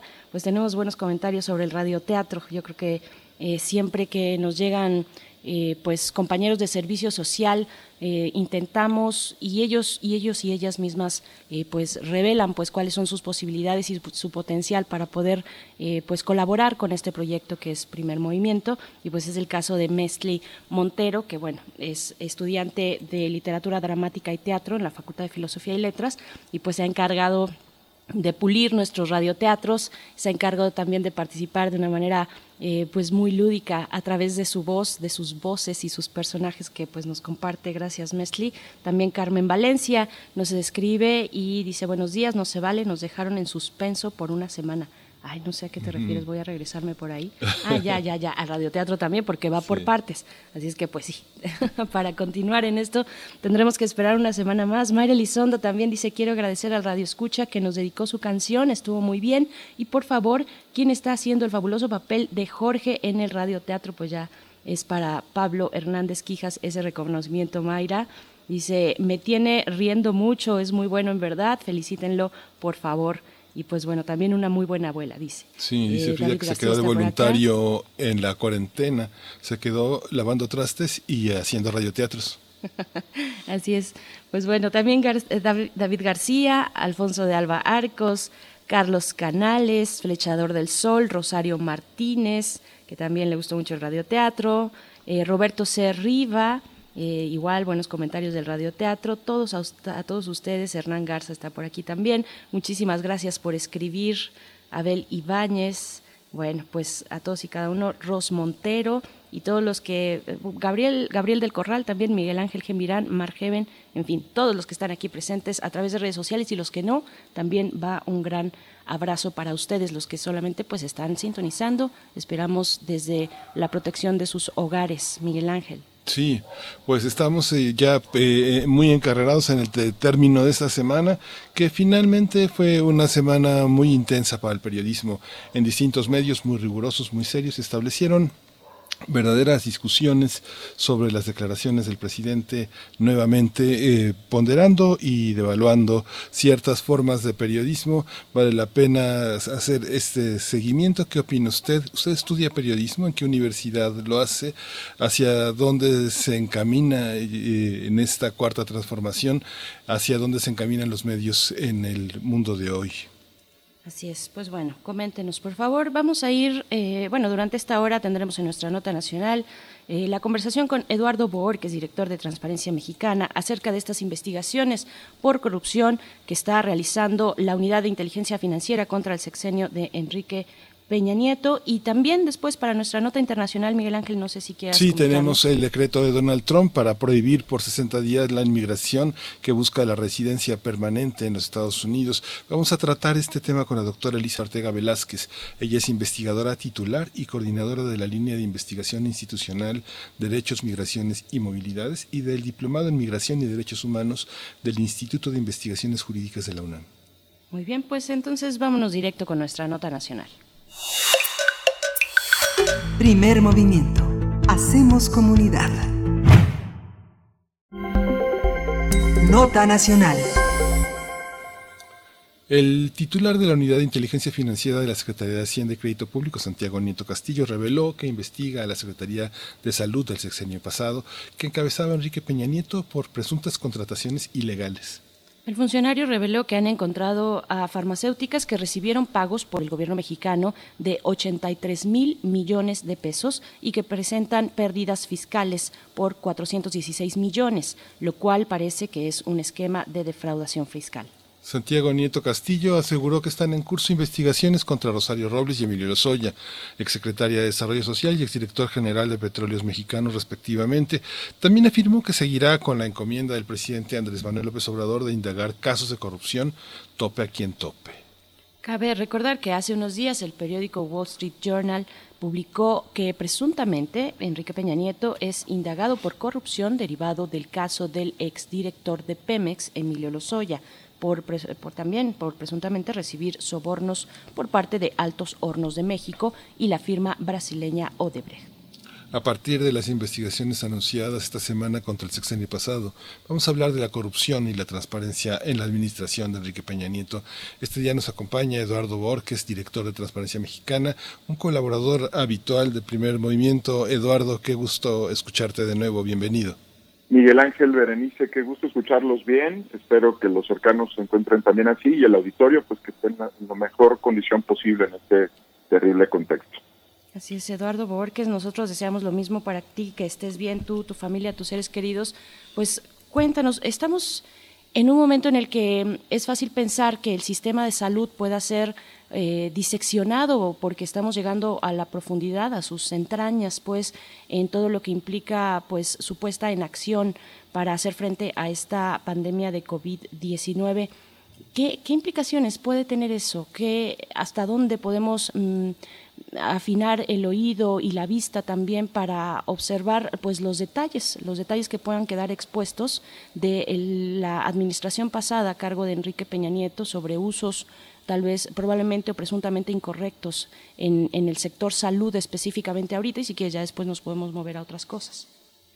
Mira, eh, sí, Berenice, yo creo que eh, lo que lo que va a ir gradualmente revelando eh, la, la pandemia, su atención, pues son las limitaciones y también las capacidades que tiene nuestro sistema de salud en muchos sentidos, desde el número de camas disponibles hasta una inevitable revisión de cómo esas camas, eh, yo sé que cuando decimos camas disponibles siempre pensamos que son son literalmente las camas, ¿no? Pero es, digamos, toda la infraestructura y el aparato que tiene que haber para tener una cama de atención eh, especializada, en, conectada con ciertos sistemas y servicios eh, para el cuidado intensivo o para el, la atención de los problemas respiratorios. Nos vamos a ir dando cuenta de cómo, ojalá fuera solo la administración de Enrique Peña Nieto, estructuralmente hemos realizado contrataciones públicas con sobreprecio, le hemos entregado contratos a empresas que tienen dudosa reputación pública, eh, hemos eh, pues actuado en contra de la población, quiero decir como país, ¿no? A través de estos esquemas, eh, al comprometer en situaciones como esta lo que podría la, nuestra capacidad de respuesta. Nada más piensen en la cantidad de hospitales que están sin operar porque no tenían los suministros, eh, los construimos, ¿no? Eh, hubo dinero suficiente para inaugurar esos hospitales, para hacer la fiesta, la nota, los anuncios, pero no se les equiparon apropiadamente. En fin, creo que vamos a entrar en una situación donde nos vamos a dar cuenta de cómo la corrupción mata ah, directamente y es un factor que agrava la tensión de una de una eh, pandemia como esta, ¿no? Creo que lo, lo dices muy bien. Ojalá fuera la administración Peña Nieto, eh, todavía ahorita se están ya viendo algunos de los riesgos, ¿no? De hacer adjudicaciones directas al vapor, ¿no? Ya estamos empezando a ver debates sobre los materiales, ¿no? Eh, que se están entregando a nuestros equipos de salud en todo el país para enfrentar la epidemia. Eh, estamos viendo modalidades muy extrañas de contratación, por ejemplo, que se negocian entre países, que no son por concurso. En fin, yo no, no, te diría, no creo que sea solo el pasado, es el presente, y esperemos que los órganos fiscalizadores eviten que esto se convierta en los escándalos que ustedes en Radio UNAM tendrán que estar revelando el próximo año, ¿no? Ya no sobre la administración del presidente Peña Nieto, sino sobre el sistema de salud pública en lo federal y en lo estatal, en esta administración y con estos gobernadores, ¿no? Uh-huh. La, la, la marca de la sospecha para introducir investigaciones que van como de oficio, como investigaciones que tiene que hacer la Auditoría Superior de la Federación por los montos, por los procedimientos, por los huecos que tiene la propia ley de adquisiciones para supervisar algunos de los temas. Muchas empresas que licitan y que se hacen presentes se inauguran por su capacidad económica y por sus capacidades de, de, de ponerse al día en nuevos negocios con proyectos nuevos. Toda esta visión que también inicia con la Cuarta Transformación, como ahora lo dices, eh, eh, de empresas que no tuvieron oportunidades en administraciones anteriores y que han mostrado su, simpo- su simpatía con el cambio. ¿Cómo proceder con esas, con esas, este, con esas empresas? ¿Es la sospecha también lo que tiene que marcar la nueva actitud hacia la corrupción, Eduardo? Pues mira, Miguel Ángel, creo que tocas ahí un tema muy interesante, lo hemos platicado en otras ocasiones, pero no está de más recordarlo. Eh, las empresas no son filántropas, ¿no? Son inversionistas. Ponen dinero en las campañas a cambio de, por cierto, ilegal en el caso de México, porque el financiamiento es público. Ponen dinero en las campañas a, a cambio de recibir eh, contratos una vez que los gobiernos llegan. Lo hemos platicado en otras ocasiones. Ese fue el esquema que utilizó Odebrecht en toda América Latina, incluido México. Eh, digamos, no es que tuvieran simpatía por el proyecto político de un candidato o de otro. Le ponían dinero, ¿no? Y estaban invirtiendo a cambio de tener retornos, contratos, una vez que se ingresara. Lo mismo va a pasar en estos años. Vamos a ir descubriendo, por ejemplo, que quienes eh, de alguna u otra manera invirtieron en las campañas, en los distintos partidos políticos o en los distintos grupos, pues donde ganaron esos partidos políticos o esos candidatos van a recibir beneficios, ¿no? Sin ir más lejos, hay una polémica que ha iniciado en las últimas horas sobre una empresa china que es la que está eh, construyendo eh, o construiría el Tren Maya. Es una empresa que ha sido inhabilitada en otros países por corrupción y que pues fue contratada para hacer un tramo del Tren Maya en México. Es un muy buen ejemplo. Mira, eh, eh, si ves el paralelismo con la administración Peña Nieto, pues cada vez es mayor. ¿Qué fue lo que detonó el escándalo de la, casa, de la Casa Blanca? La contratación de una empresa china que tenía muy mala reputación para la construcción del tren de la Ciudad de México a Querétaro, ¿no? Este, digamos, hasta hasta resulta eh, extraño, ¿no? Que sean los los mismos actores, el, el mismo tipo de inversión en infraestructura, eh, en, en fin, creo que lamentablemente lo que hay que reconocer es que los, la política eh, electoral y la política partidista es muy vulnerable a la relación con las empresas, es muy vulnerable a que las empresas pongan dinero para candidatos y partidos durante las campañas y pues después se cobran, ¿no? Este, lo que están haciendo es invertir, no no son donantes, no son filántropos. Creo que lo que estamos viendo es una terrible relación entre las empresas y la política y hay que cuidarla. Eh, todavía hay casos más extremos, ¿no? El norteamericano es un caso extremo, ¿no? Donde la influencia indebida del sector privado en la vida pública es tal pues que, que, digamos, es hasta cínica la forma en la que las grandes corporaciones compran legisladores, gobernadores eh, o hasta presidentes para poder para poder obtener beneficios acá. Entonces tocas un tema bien delicado, Miguel Ángel, pues es la relación entre la política electoral y el sector privado y, y la verdad es que los las similitudes, ¿no? En, en los trenes, en los temas de infraestructura, pues no son no son eh, extrañas, ¿no? Porque, eh, digamos, yo me acuerdo muy bien al presidente López Obrador planteando que no contrataría ninguna empresa que tuviera mala fama, ¿no? Eh, y que le pediría a los embajadores de otros países que les preguntaran a, a, a sus sectores privados cuáles eran las empresas honestas. Lo dijo ampliamente en las en las conferencias de prensa en la mañana. Eh, pues digamos, ahora son ellos los que están enfrentando un riesgo enorme al contratar, por ejemplo, esta, a esta empresa china que goza de terrible reputación y que el Banco Mundial ha sancionado e inhabilitado ya por corrupción en otros proyectos de infraestructura en el mundo. Sí que es, es Es un problema estructural, eh, Miguel Ángel, por eso hay que enfrentarlo con una lógica fría, ¿no? Eh, muy clara, porque es un problema estructural. Uh-huh. Uh-huh. Ante ante la emergencia, Eduardo Bohor, hemos visto, bueno, que, que la misma emergen, emergencia nos plantea a realizar acciones o plantea al gobierno realizar acciones, pues así, precisamente, de emergencia y de manera eh, rápida y, y expedita. Y fíjate, no sé si tuviste la oportunidad de ver el día de ayer la conferencia de salud donde la titular de CONACYT presentaba este plan, este plan de acción para poder realizar, eh, pues para hacernos de equipo de ventiladores, setecientos aproximadamente setecientos ventiladores mecánicos para con una meta para llegar al quince de mayo.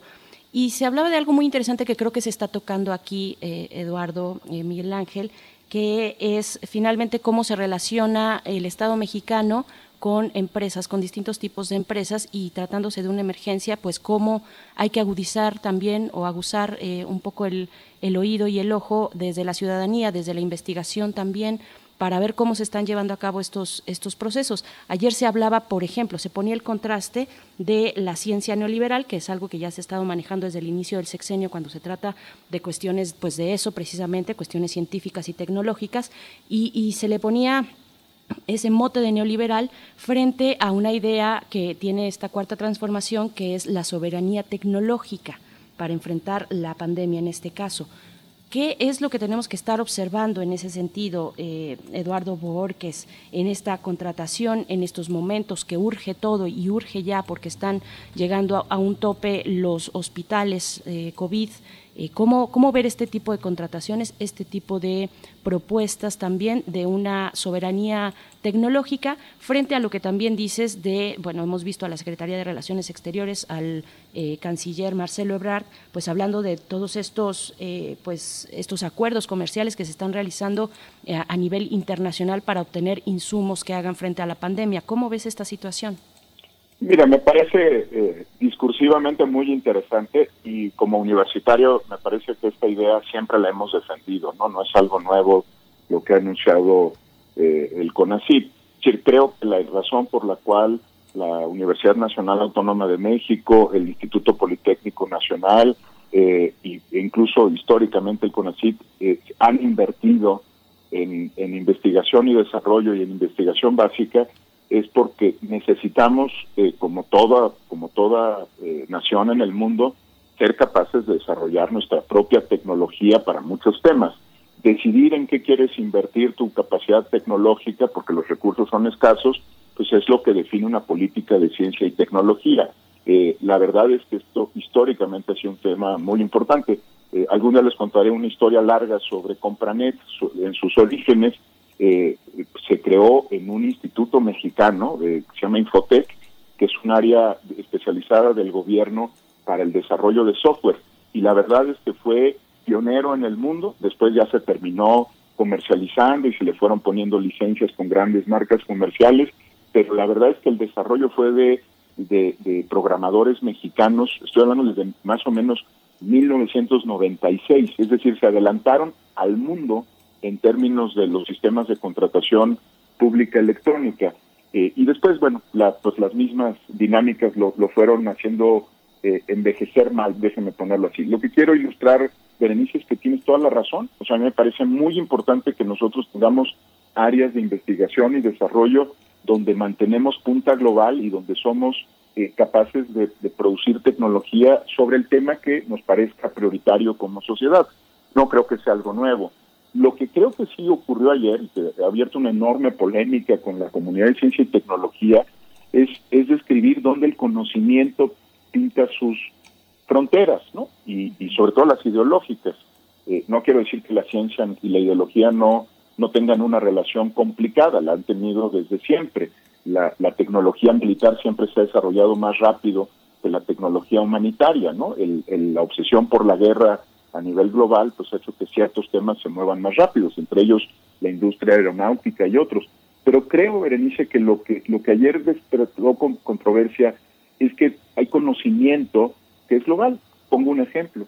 Eh, tres semanas antes, el presidente de la República, el presidente López Obrador, le entregó a Microsoft eh, todas las licencias del gobierno federal, ¿no? Pues, eh, digo, salvo su mejor opinión, Microsoft representa muy bien lo que estaba en la columna de la izquierda en la presentación del día de ayer, ¿verdad? Uh-huh. Digamos, son sistemas de, de software cerrados, no abiertos, no participan programadores mexicanos ni nuestras universidades en su desarrollo, su objetivo es comercial, ¿no? Eh, no, no, no tiene otro objetivo esta tecnología alrededor del software, y creo que lo que lo que despierta la contra, eh, eh, controversia es la contradicción. Mientras que el presidente le entrega eh, un contrato multimillonario a Microsoft, la titular de CONACYT está, digamos, defendiendo algo que es muy importante, ¿no? Pues que es la capacidad de nuestra propia comunidad de ciencia y tecnología para resolver problemas que aquí estamos. Entonces, ahí creo que es donde está la controversia. Eh, habrá seguramente un plano filosófico, epistemológico más grande que discutir, pero eso creo que es lo que no, no toma bien la opinión pública, ¿no? Eh, sin duda, todos le damos la bienvenida a que nuestros científicos participen en, en el desarrollo de las soluciones para los grandes problemas del país. Imagínate que fuéramos una potencia global en este momento en la en el desarrollo de tecnología como los ventiladores mecánicos, pues claramente México tendrá un rol distinto a nivel global en la pandemia, y nuestra ciencia y tecnología seguramente tendrá recursos adicionales. Pero creo que la, lo, lo, lo lamentable es la, la contradicción, ¿no? Que por un lado eh, hay, se contrate a la ciencia neoliberal, como la llama el propio gobierno, para eh, tener sistemas cerrados de, de software, y al mismo tiempo hablemos de soberanía en otros temas. Eso creo que creo que empieza a resultar cada vez más contrastante, Berenice.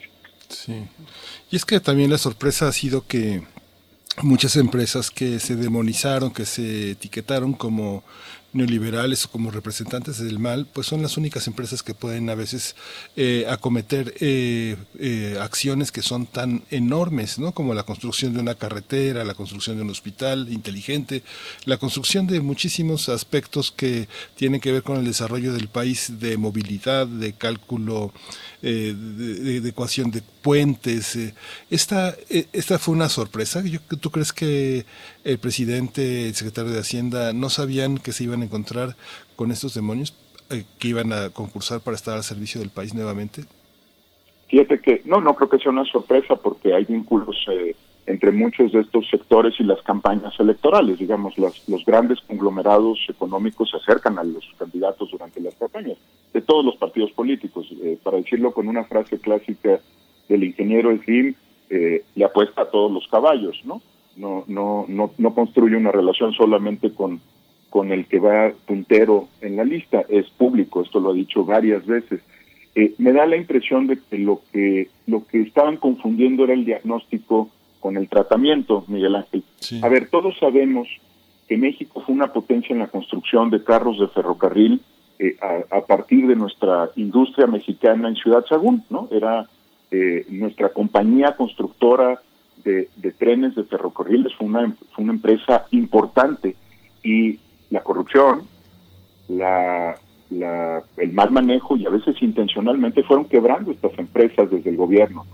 Imagínate que hoy tuviéramos todavía eh, una empresa de trenes, no tendríamos que estar discutiendo sobre los chinos, ¿no? Para decirlo muy rápido, ¿no? Eh, y al contrario, probablemente una empresa mexicana podría concursar de otros países. Y si tú me preguntas por carreteras, pues tenemos el caso histórico de ICA, ¿no? Que fue una... una empresa muy grande mexicana, ahorita está en una situación complejísima por, de carácter financiero, que podría haber construido estas y otras muchas carreteras. Es decir, eh, yo, yo creo que lo que confundieron fue el diagnóstico y el tratamiento. Efectivamente, la corrupción, el mal gobierno y a veces la intención de algunos gobernantes de destruir esas empresas nacionales afectó duramente a nuestra capacidad competitiva en este momento en el mundo y dentro de nuestras propias fronteras. Pero eso no significa eh, que puedas eh, eh, sencillamente estigmatizar o, o, o señalar a una empresa y pensar que porque tú tienes un nivel mayor de honestidad, la relación con esa empresa va a ser honesta, ¿no? eh, ahí es donde creo que se les confundió el diagnóstico y el tratamiento. Creo que tenemos, tenían razón, mucha, en ver cómo se desmanteló la industria nacional en la construcción de autobuses, en la construcción de trenes, en la construcción de vagones del metro, ¿no? Nuestros vagones del metro, para los que son de mi cosecha, eran construidos en Ciudad Sagún, eh, y ahora tenemos que importarlos. Bueno, sí, sí hay, hay un tema que teníamos que resolver.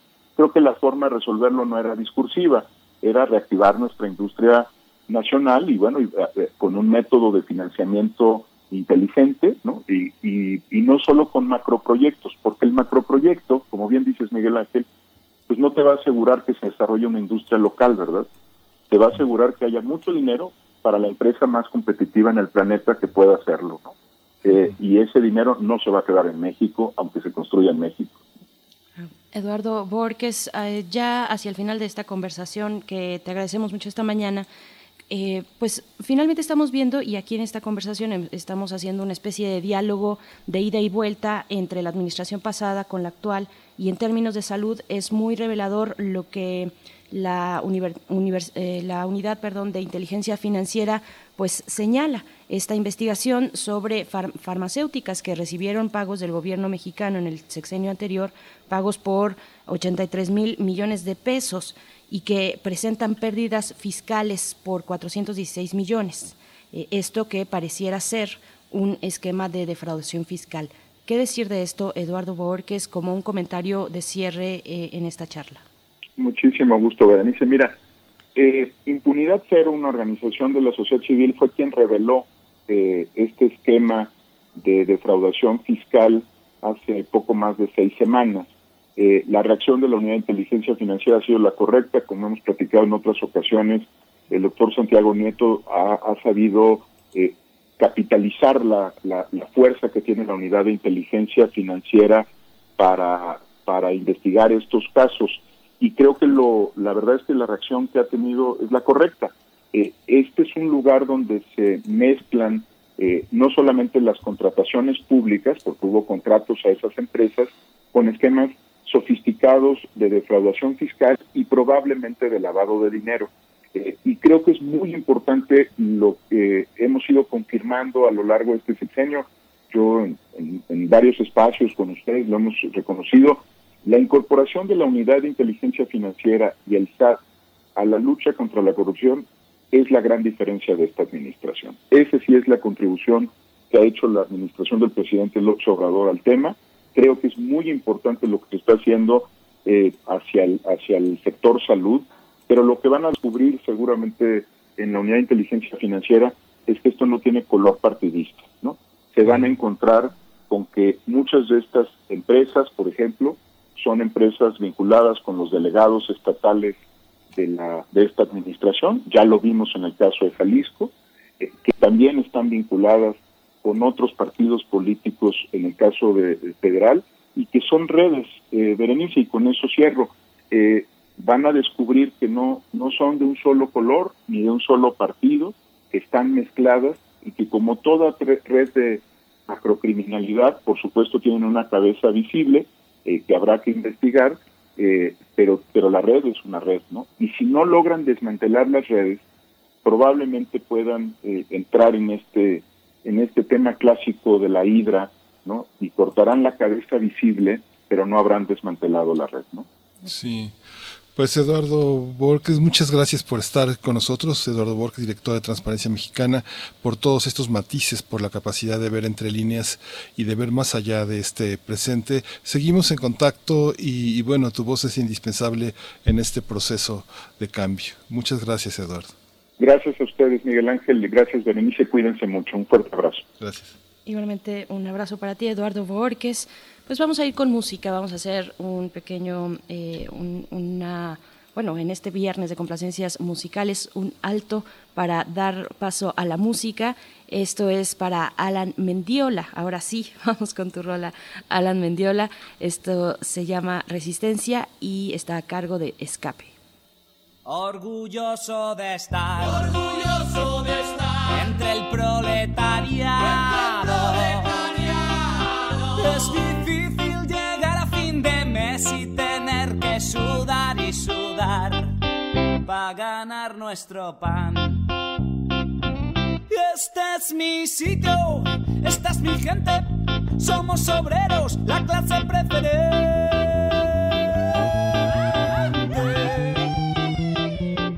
Por eso, hermano proletario, con orgullo yo te canto esta canción. Somos la revolución. ¡Sí, señor! La revolución. ¡Sí, señor! ¡Sí, señor! Somos la revolución. Tu enemigo es el patrón.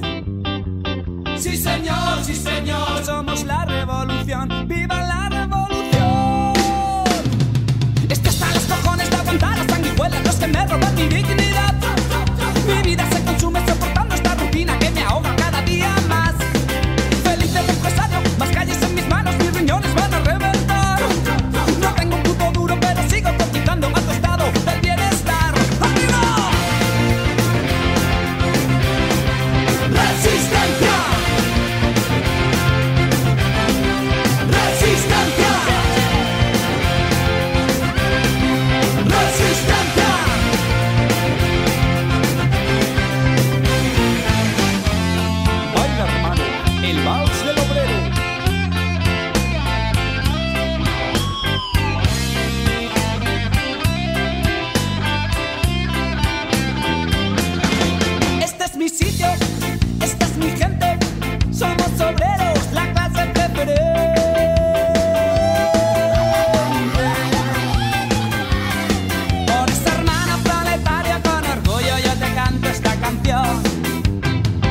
Somos la revolución. ¡Sí, señor! La revolución. ¡Sí, señor! ¡Sí, señor! Somos la revolución. Tu enemigo es el patrón.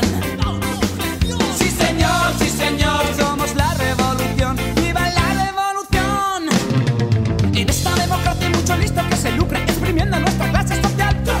Les importa cuatro huevos si tienes catorce hijos y la abuela no se puede operar. Somos los obreros, la base de este pueblo, la que siempre pierde el mismo pin.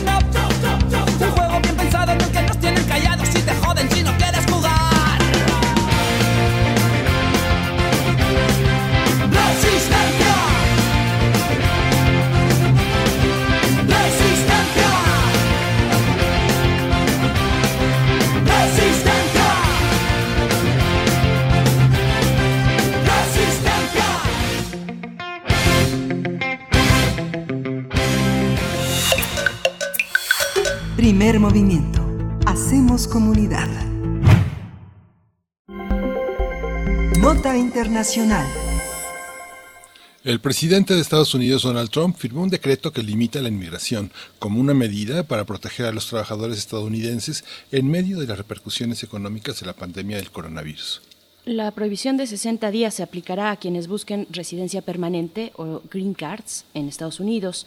Si bien tiene algunas excepciones, esta medida se renovará por sesenta días o más, pero se evalúa un segundo decreto. Sin embargo, es importante tener en cuenta que la pandemia ya ha reducido en gran medida la inmigración a Estados Unidos. Los países han establecido restricciones fronterizas, los servicios de visa han sido suspendidos y las admisiones de refugiados están en pausa, entre otros cambios. Por esta razón, algunos críticos ven el anuncio del republicano como una medida destinada a intentar aprovechar la crisis del coronavirus para implementar uno de sus principales objetivos políticos, que es prohibir el ingreso de inmigrantes antes de las elecciones del tres de noviembre. Trump afirmó que este decreto garantizará que los estadounidenses desempleados de todos los orígenes sean los primeros en la fila de empleos a medida que se reabre la economía. Pues a partir de este decreto firmado por el mandatario estadounidense, hablaremos de las consecuencias de esta medida para la inmigración. Este día nos acompaña la doctora Elisa Ortega Velázquez. Ella es investigadora titular y coordinadora de la línea de investigación institucional Derechos, Migraciones y Movilidades y del Diplomado de Migración y Derechos Humanos del Instituto de Investigaciones Jurídicas de la UNAM. Y nos da mucho gusto poder conversar contigo esta mañana. Doctora Elisa Ortega, muchas gracias por estar aquí. Buenos días. Hola, muy buenos días. Tengan todas y todos. Doctora Elisa, ¿qué, fre- qué, qué frentes eh, abre esta decisión del presidente Donald Trump? ¿Por dónde empezar el análisis? Este, bueno, creo que primero tendríamos que recordar que, dada la crisis eh, sanitaria que tenemos a nivel global, hemos tenido ya un cierre eh, de fronteras, ¿no? que por supuesto se ha recrudecido tras la declaración de la Organización Mundial de la Salud del covid diecinueve como una pandemia. Entonces, estos procesos en, en la historia son, son cíclicos. Siempre que hay pandemias hay cierre eh, de fronteras. Esto lo podemos ver de la peste negra, la fiebre amarilla, ahora con, con en, en, en, en tiempos eh, actuales, diecinueve. Entonces, no es una medida eh, nueva que implementen los estados, los gobiernos, ¿no? En el caso de Estados Unidos, eh, esta restricción este, y cierre de fronteras, esta restricción a la migración y el cierre de fronteras, es algo que ya que ya está, eh, no es algo que empiece a partir de, de esta orden de, del día miércoles. Eh, de hecho, hay que recordar que el cierre de fronteras está desde marzo, ¿no? Desde el veinte de marzo, eh, por ejemplo, con Canadá, desde el veintitrés de marzo con, con México. Eh, y, eh, y hay que recordar que todos los procesos en, en materia migratoria en Estados Unidos ya están parados, ¿no? Ya, ya este, los procesos, por ejemplo, de naturalización están completamente suspendidos, ¿no? Este, también los procesos de asilo y refugiados también. Y no, eh, en este caso en específico, no es algo que venga de ahorita. Recordemos, y ya habíamos platicado en este mismo espacio, ¿no? Eh, como desde el año pasado, desde, desde enero de dos mil diecinueve, por ejemplo, se casi cierra el sistema de asilo en Estados Unidos, ¿no?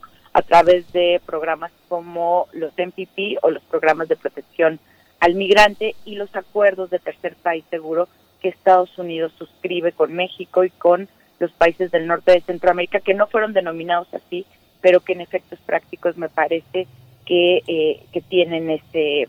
ese resultado, ¿no? Entonces, el sistema, al menos eh, en asilo, ya venía eh, cerrándose eh, y eh, el cierre de fronteras ya estaba ya estaba dado. Ahora eh, lo que se lo que se está restringiendo son es la emisión de las tarjetas verdes o, o green card, pero creo que hay que este, pues, que hacer un, un análisis cuidadoso de esto, porque al igual que ha pasado en otras etapas de la historia, en el caso de Estados Unidos, pero también en otros países que han sido construidos a través de la migración, es decir, que se entiende su historia solamente a través de la participación que han tenido las personas migrantes, como por ejemplo Canadá, Australia, este, otros países donde también ha sido muy importante eh, la, la participación de, la, de las personas migrantes, como Francia, eh, Alemania, eh, Reino Unido, etcétera. Es que estas medidas son acomodaticias a la situación que viven eh, estos países. Es decir, ahorita vemos que están exentos de esta prohibición, eh, no solamente las personas que por obvias razones puedan apoyar la crisis sanitaria que se vive, eh, en este caso en Estados Unidos, no personas que eh, en el sector salud, sino también están exentos de esa medida los trabajadores temporales eh, para la agricultura y los servicios. ¿Por qué? Porque es necesario garantizar el abasto de mano de obra barata y flexible para para esos sectores, ¿no? Entonces, siempre hay que darle esta lectura, me parece, este, que eh, es, los países no pierden, ¿no? O intentan no perder. Uh-huh. Doctora Elisa, ¿cómo ver, digamos, en una imagen completa lo que está ocurriendo en estos momentos con los flujos migratorios, con las decisiones que ha tomado Estados Unidos, con las acciones que pueda frente a esas decisiones norteamericanas tomar nuestro país, pero también con el elemento de que ya desde hace varias semanas eh, Guatemala decidió cerrar sus fronteras y hay elementos del ejército guatemalteco eh, en, en la frontera que, que tenemos que tenemos con ellos, en su frontera con México, pues. ¿Cómo, cómo estás, qué, qué está ocurriendo en el flujo migratorio en ese sentido? ¿Qué está pasando en nuestra frontera sur? Hay que también eh, observar un poquito de eso, si nos pudiera comentar. Claro que sí. Este, primero creo que habría que señalar que eh, lo que esta pandemia está ocasionando, yo creo que es algo que no habíamos visto ni siquiera en, en el caso de los atentados terroristas de Nueva York, de, del once de septiembre. Eh, la pandemia está eh, está teniendo resultados, me parece, insólitos, ¿no? En este tema de cierre de fronteras. Eh, hasta todavía casi finales de febrero veíamos un, un, un problema, por ejemplo, en, en el ámbito europeo muy exacerbado, ¿no? En la frontera greco-turca, ¿no? Veíamos eh, personas migrantes, solicitantes de asilo, pues este, replegadas en la frontera de Turquía con Grecia, ¿no? Intentando pasar. Y es toda esta población que, eh, pues me parece que son flujos mixtos porque son personas que vienen huyendo este, pues de, de situaciones de conflictos eh, civiles muy fuertes, este, guerras, este, también por ejemplo pues no no podemos eh, obviar la parte económica, pero por eso hablamos de flujos mixtos, ¿no? Entonces teníamos todas estas personas que venían de, de Siria, de Eritrea, de, de, de Irán, de Afganistán, etcétera, y ahorita eh, pues digamos que está eso, ese fenómeno ya no lo tenemos, ¿no? Entonces yo creo que es como es un momento insólito, ¿no? En, en materia de, de, de migración y, y de asilo, porque eh, pues el covid diecinueve ha, ha, ha logrado lo que ningún otro suceso, incluso las crisis migratorias de dos mil quince a dos mil dieciséis, pues no lograron, ¿no? Que es este cierre eh, de fronteras, ¿no? A raíz de, de, de esta pandemia. Eh, mm. Yo creo que se vislumbra un panorama que, eh, que va a implicar la regularización de migrantes irregulares o también llamados indocumentados, ¿no? Es algo que ya empezamos a ver en Portugal. Eh, Portugal primero eh, señala que eh, regulariza a los migrantes irregulares que, que hay en, en su territorio por un tema de protección a las personas que están en mayores condiciones de vulnerabilidad, pero por supuesto también es para abastecerse de mano de obra, de mano de obra en el sector salud, pero también de mano de obra en la agricultura, ¿no? Y en, y en, y en servicios. Entonces eh, también ya vimos un anuncio similar en Italia, que la verdad es insólito, y, y yo creo que por ahí por ahí se va a mover, porque en los países están habiendo muchas bajas. Pensemos que en Estados Unidos está arriba de cuarenta y seis mil personas fallecidas por el covid diecinueve, y se va a necesitar mano de obra, especialmente también en este momento que a la par se está, este, están cerrando las fronteras, al menos eh, pues de, de manera demagógica, como, como sabemos que lo usa el presidente Trump. Entonces, eh, sin embargo, países como Estados Unidos cuentan con esta mano de obra de reserva, ¿no? Este, y yo creo que eh, si si la situación sigue como la estamos viendo, quizás podríamos ver un panorama como el que hubo en mil novecientos ochenta y seis con esta amnistía en Estados Unidos, eh, y que se regularizaron este, a migrantes eh, irregulares, ¿no? Creo que creo que nos podemos eh, mover hacia hacia allá. A la par estamos teniendo procesos muy complejos de, eh, de deportaciones de migrantes irregulares, ¿no? Es, eso me parece que va a ser el, el futuro, ¿no? Lo que hablaba yo de la de las legalizaciones o de las amnistías a, a migrantes irregulares. Pero ahorita también lo que estamos viendo son deportaciones que no cumplen protocolos de seguridad, es más, que no tienen protocolos de seguridad, deportaciones de migrantes, no solamente en el caso de Estados Unidos, también en el caso de México. Eso es eh, muy grave en, en el contexto actual de la pandemia, porque implica eh, el esparcimiento del virus. Eh, apenas hace tres, cuatro días veíamos el caso de un migrante que fue deportado de Houston a Laredo y propagó el virus entre quince y dieciséis personas más, ¿no? Eso está pasando, eh, repito, no solamente de México a Estados Unidos, sino de México a Centroamérica, y eh, y eso tiene consecuencias muy graves, porque está deportando a los migrantes a países en vías de desarrollo, a países del tercer mundo que tienen sistemas sanitarios eh, totalmente devastados, ¿no? Sí. Entonces, eh, yo creo que es gravísimo lo que está pasando, porque hay una ausencia de protocolos, ¿no? En deportación, este, y por supuesto, eh, no se respeta en el caso de México, que es algo ya... ya sabido, que es algo como repetido hasta el cansancio, ¿no? Que hay una brecha gigantesca entre lo que señala el marco legal, eh, no solamente eh, la Constitución, la ley de migración, sino los tratados internacionales que México ha suscrito en ese sentido, que en México se detiene a las personas, ¿no? A las personas migrantes que no cuentan con una condición migratoria irregular, ¿no? Y esto, pues, obviamente es más grave, ¿no? Ya era grave antes, ¿no? Y era algo ya señalado y muy estudiado, pero ahora es más grave, ¿no? Porque tenemos que las estaciones migratorias no cuentan con este con, con las con las precauciones, con las seguridades eh, necesarias para que el virus no se propague. Por supuesto, no se puede aplicar la sana distancia en estaciones migratorias donde el, el personal está este, hacinado. Uh-huh. Doctora Elisa Ortega, esta, este discurso to, toca el tema de Europa. ¿Este discurso sobre la inmigración es el mismo que se hace hacia adentro del país que hacia afuera? En el caso de Donald Trump, eh, lo que le ofrece al pueblo norteamericano sobre migración es lo mismo que sostiene fuera, sobre todo en, con un vecino como nosotros, como Canadá.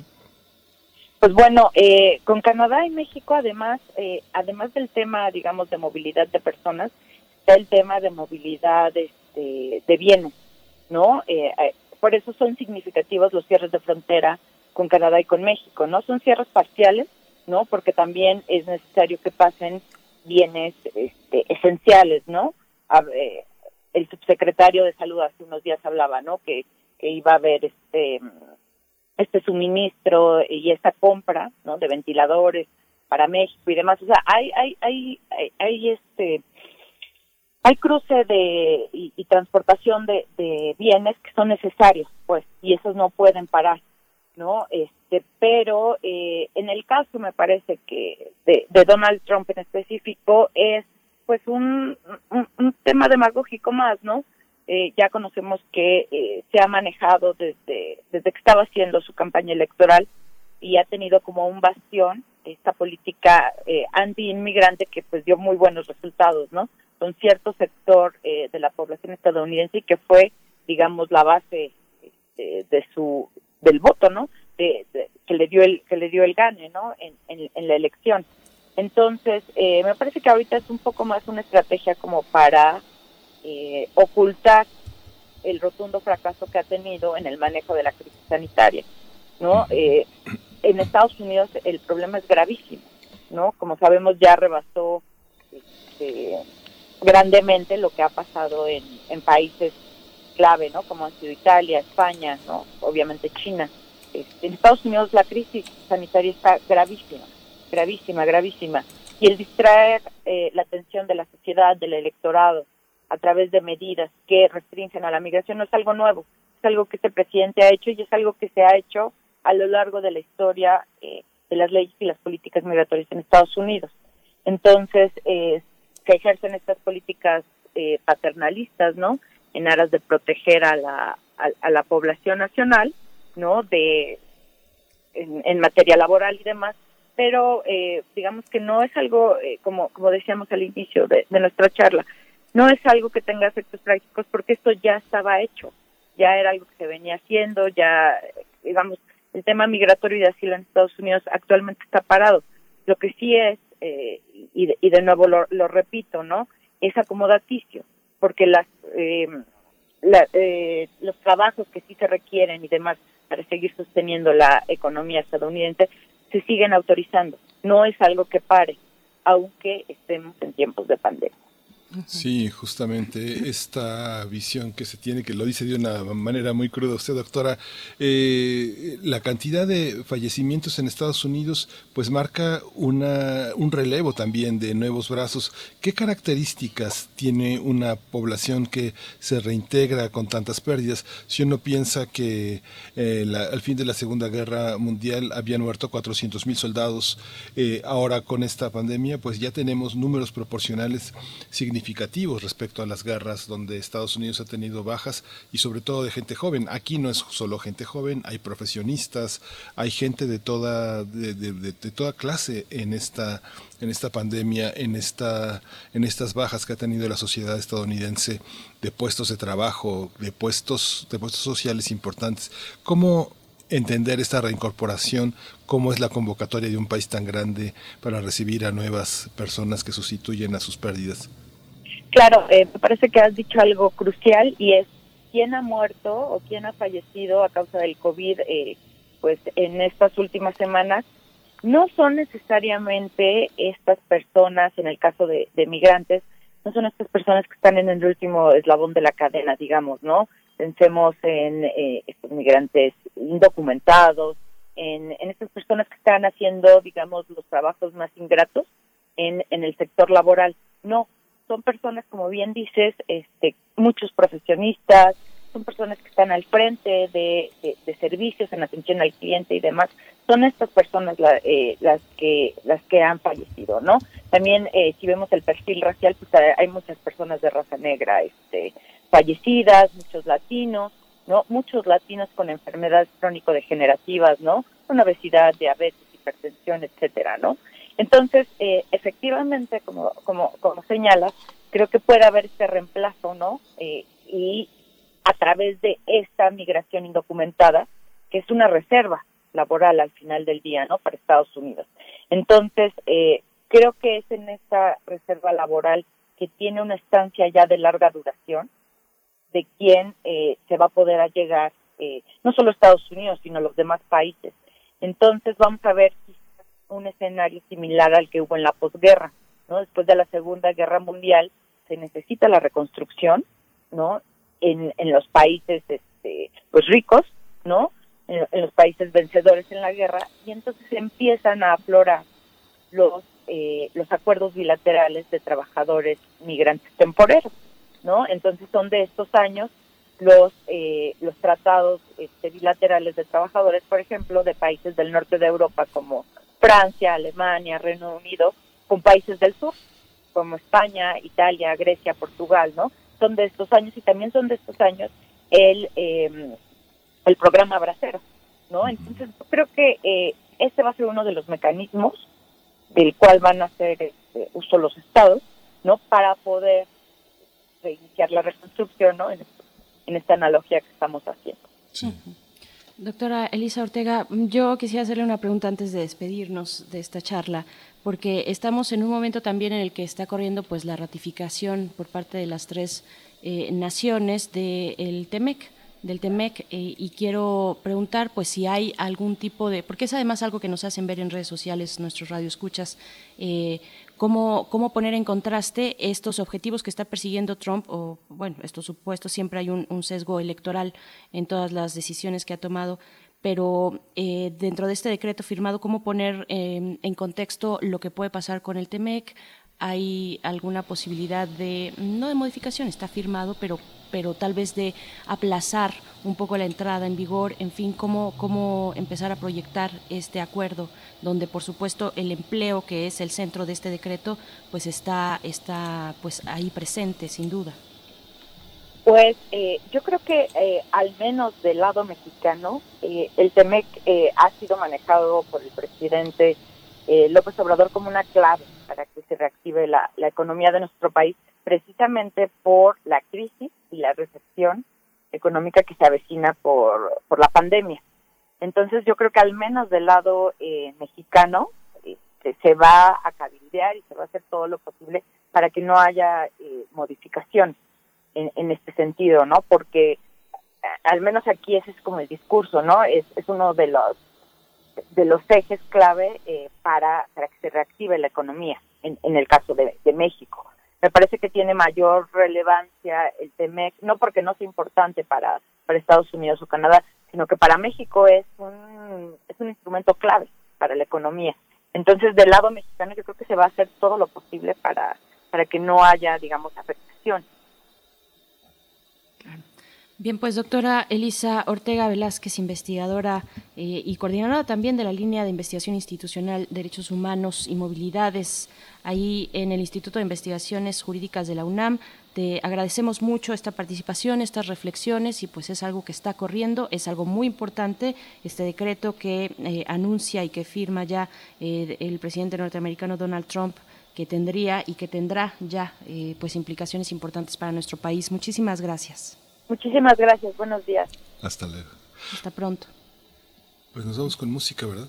Nos vamos a ir con música y nos vamos a despedir ya de la radio Nicolaita. Estamos llegando al final de nuestra segunda hora, son las ocho con cincuenta y ocho minutos, y pues vamos a escuchar una complacencia musical, Miguel Ángel. Sí, para Pablo Hernández Quijas, vamos a escuchar de Kiss, Detroit Rock City, y pues quédese aquí con nosotros, nos vemos en la tercera hora de Primer Movimiento.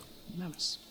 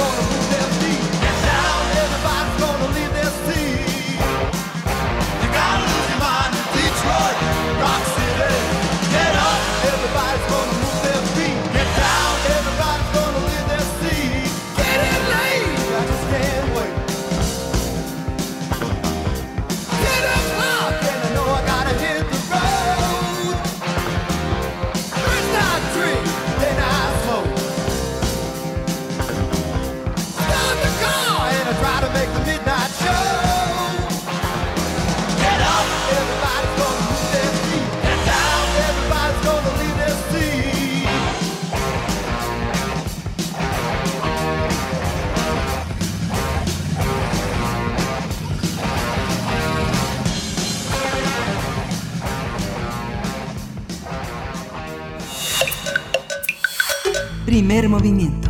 Hacemos comunidad. El distanciamiento social y el aislamiento son medidas necesarias para los tiempos que vivimos, y donde el ocio aparece, la cultura llega a sanar.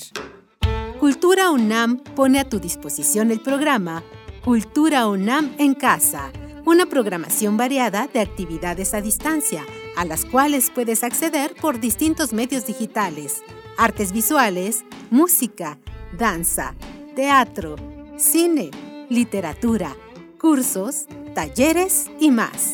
Busca las distintas opciones que hemos preparado para ti en T V UNAM, Radio UNAM y en cultura u n a m punto m x. En redes sociales puedes estar al tanto de las actividades con el hashtag Cultura UNAM en Casa. Fomentamos el acercamiento social frente al distanciamiento físico. Cultura UNAM. La cuarta transformación en México ya arrancó. Y hemos empezado pronto y bien. Como nunca antes se combate la corrupción y se mejora la educación.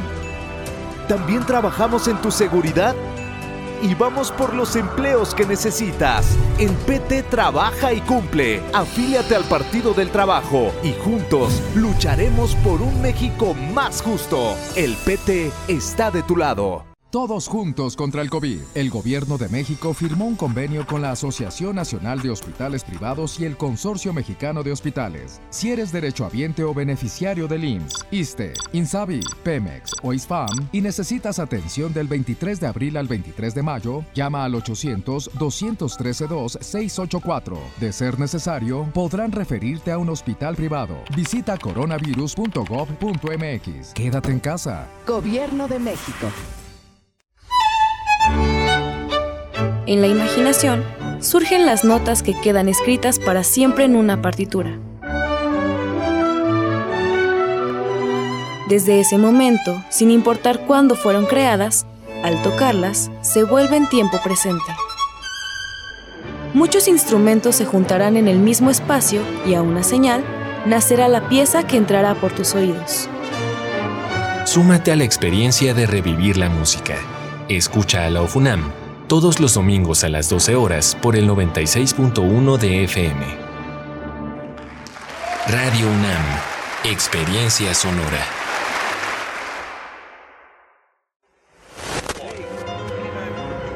En Europa, desde dos mil dieciocho, se está buscando regular los derechos de los robots. Este año, China consiguió la primera clonación exitosa de un gato y están buscando, en poco tiempo, iniciar la clonación en masa de seres humanos. El Programa Universitario de Bioética de la UNAM te invita a reflexionar sobre estas y otras cuestiones en El Árbol de las Ideas. Bioética, Ciencia y Filosofía para la Vida. Un programa dedicado al análisis y divulgación de los temas más trascendentales de la agenda bioética de la mano de diversos expertos en la materia. Miércoles a las dieciséis horas por el noventa y seis punto uno de F M. Radio UNAM. Experiencia sonora.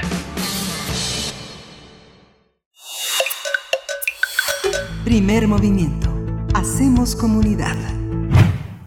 Hola, ¿qué tal? Bienvenidos, bienvenidas. Estamos de vuelta ya en este viernes veinticuatro de abril. Ya es viernes. Miguel Ángel Quemain, ¿cómo te encuentras? Pues desde, desde casa, transmitiendo así de manera remota. Enviamos de nuevo un saludo pues a quienes están ahí en cabina en la producción, a Frida Saldívar.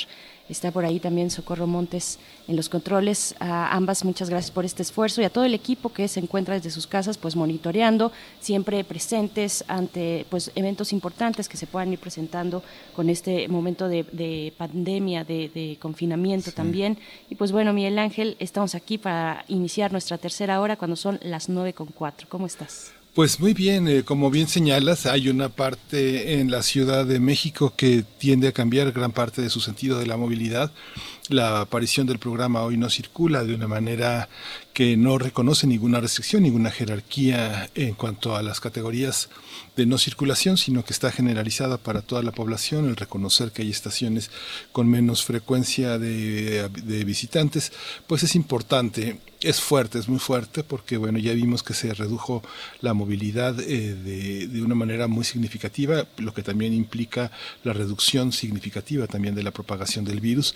Y bueno, es tiempo de cuidarnos, de cuidarnos eh, de una manera muy, muy, muy importante. Eh, se restringió también el acceso a la petición de, de los eh, autoservicios a domicilio, se restringió también eh, la, la, la capacidad de las personas que tienen movilidad para eh, repartir pan, frutas, eh, verduras, para repartir cuestiones de abasto, también se redujo significativamente. Es un momento difícil, es un momento en el que todos tenemos que solidarizarnos, que ser empáticos, que ayudar a los demás. Ayer justamente un amigo me decía que le había comprado por anticipado veinte desayunos a una persona que cerró su fonda y que eh, se las está viendo durísimas. Eh, son gestos que son empáticos, son formas también de, de ayudarnos, de entender lo que le pasa a los demás. Hoy vamos a tratar un tema de vivienda en el que pues eh, eso no, no para, Berenice.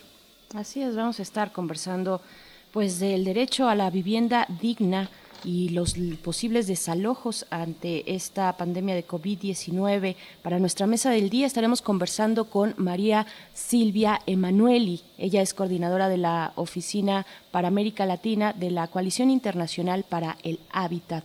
H I C A L eh, son las siglas de esta oficina, eh, esta Coalición Internacional para el Hábitat. Y pues bueno, pueden ir enviando sus comentarios, por supuesto, los leemos con mucho gusto. ¿Cómo, cómo llegan a esta semana? ¿Qué les pareció? ¿Les ha afectado pues este corte en la movilidad, en el transporte público, en el metro, en el metrobús, en el tren ligero, pues que se ha anunciado a la par de pues estas restricciones también eh, con la implementación del hoy no circula, sin importar el engomado, con algunas salvedades solamente de personal de salud, de transporte de alimentos, en fin, algunos perfiles de personas que se tienen que estar moviendo pues para mantener las eh, condiciones esenciales y básicas de vida en, en las ciudades, en el país. Así es que, bueno, esto específicamente, estas restricciones, por supuesto, en la Ciudad de México, y también se ha unido pues el Estado de México, eh, porque pues no tendría sentido aplicarlas de un lado y del otro no, por la intensa conexión que tenemos, la intensa vida compartida entre Estado de México y Ciudad de México y otras ciudades también. Pero bueno, díganos cómo la están, cómo lo están viviendo, eh, si están también en este confinamiento, así como estamos algunos de nosotros en Primer Movimiento, pues coméntenos en redes sociales, nos va a dar mucho gusto leerles. Arroba P Movimiento en Twitter, Primer Movimiento UNAM en Facebook. Y bueno, Miguel Ángel, después también, después de nuestra mesa, vamos a estar conversando con nuestro amigo Roberto Coria, escritor e investigador en literatura y cine fantástico, acerca de los ochenta años de Gatúbela y de El Guasón Joker. Eh, pues también por ahí podemos comentar, sí, y empezar a pasarla muy bien en este viernes. Bueno, sí, dentro de todo lo que ya eh, está pasando y la complejidad de lo que ocurre afuera, pues también hay que distraernos un poco. Sí, y vamos a ir a la poesía necesaria. Hoy tenemos la presencia de Benito Taibo, también poeta, y va a leer eh, la poesía de un gran poeta que es Hernán Bravo Varela, veinticinco centavos por el amor de Dios. Es hora de poesía necesaria.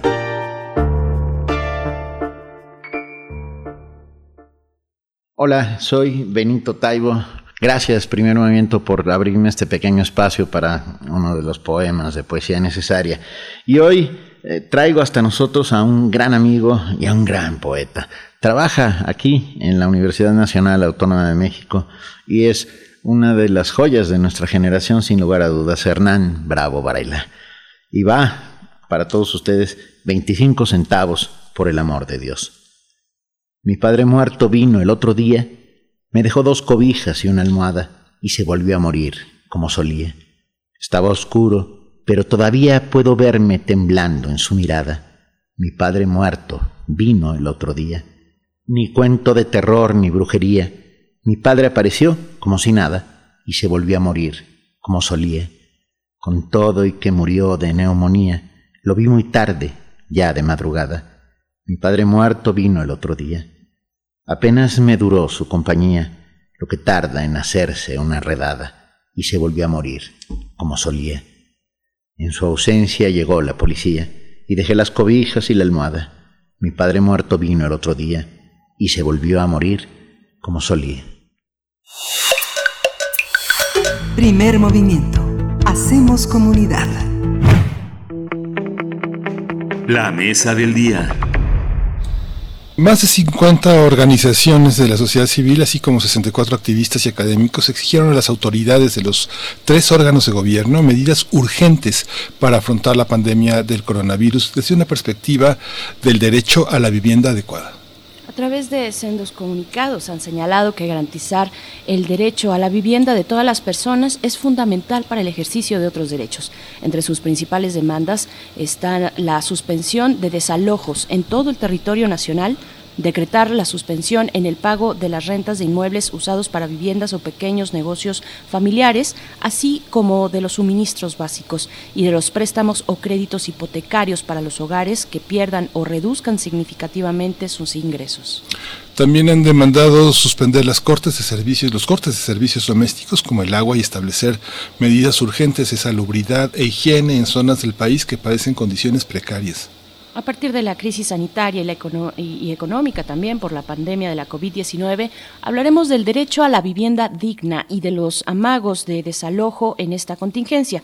Para ello nos acompaña en la línea María Silvia Emanueli. Ella es coordinadora de la Oficina para América Latina de la Coalición Internacional para el Hábitat, H I C A L, y te damos la bienvenida, María Silvia Emanueli. Muchas gracias por estar esta mañana con nosotros y conversar sobre un tema tan importante que se manifiesta no solamente en México, sino en la, re, en la región y en el mundo entero. Hemos visto también cómo hay eh, pues movimientos de personas, que de inquilinos que se están organizando para tener un, una tregua en el pago de las rentas. ¿Cómo te encuentras? Buenos días.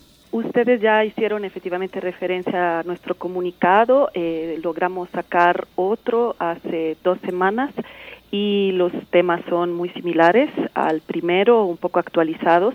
Lo importante aquí es que hoy somos sesenta y dos organizaciones y doscientos siete entre académicos y académicas y activistas las que eh, solicitamos que se contemplen eh, las medidas que estamos planteando efectivamente en los comunicados.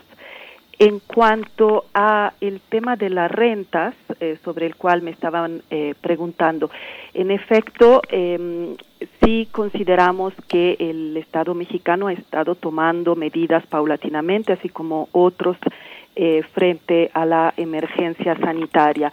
Pero justamente eh, consideramos que hay algunos temas que están quedando todavía afuera, y hoy la vivienda adecuada, además de ser un derecho humano eh, que es constitucionalmente reconocido y reconocido en los instrumentos internacionales, es una solución. El quédate en casa obviamente es hoy, eh, digamos, fundamental, es el elemento básico, digamos, de la estrategia para evitar los contagios, por lo que eh, es muy importante poder hablar eh, de vivienda. En cuanto a renta, decíamos, eh, consideramos que deberíamos eh, poder tomar medidas para que las personas que están en una situación de emergencia o que se van a encontrar pronto en una situación de emergencia a causa de la reducción salarial o la pérdida de trabajo eh, puedan eh, contar con la posibilidad de quedar en la vivienda que están eh, rentando.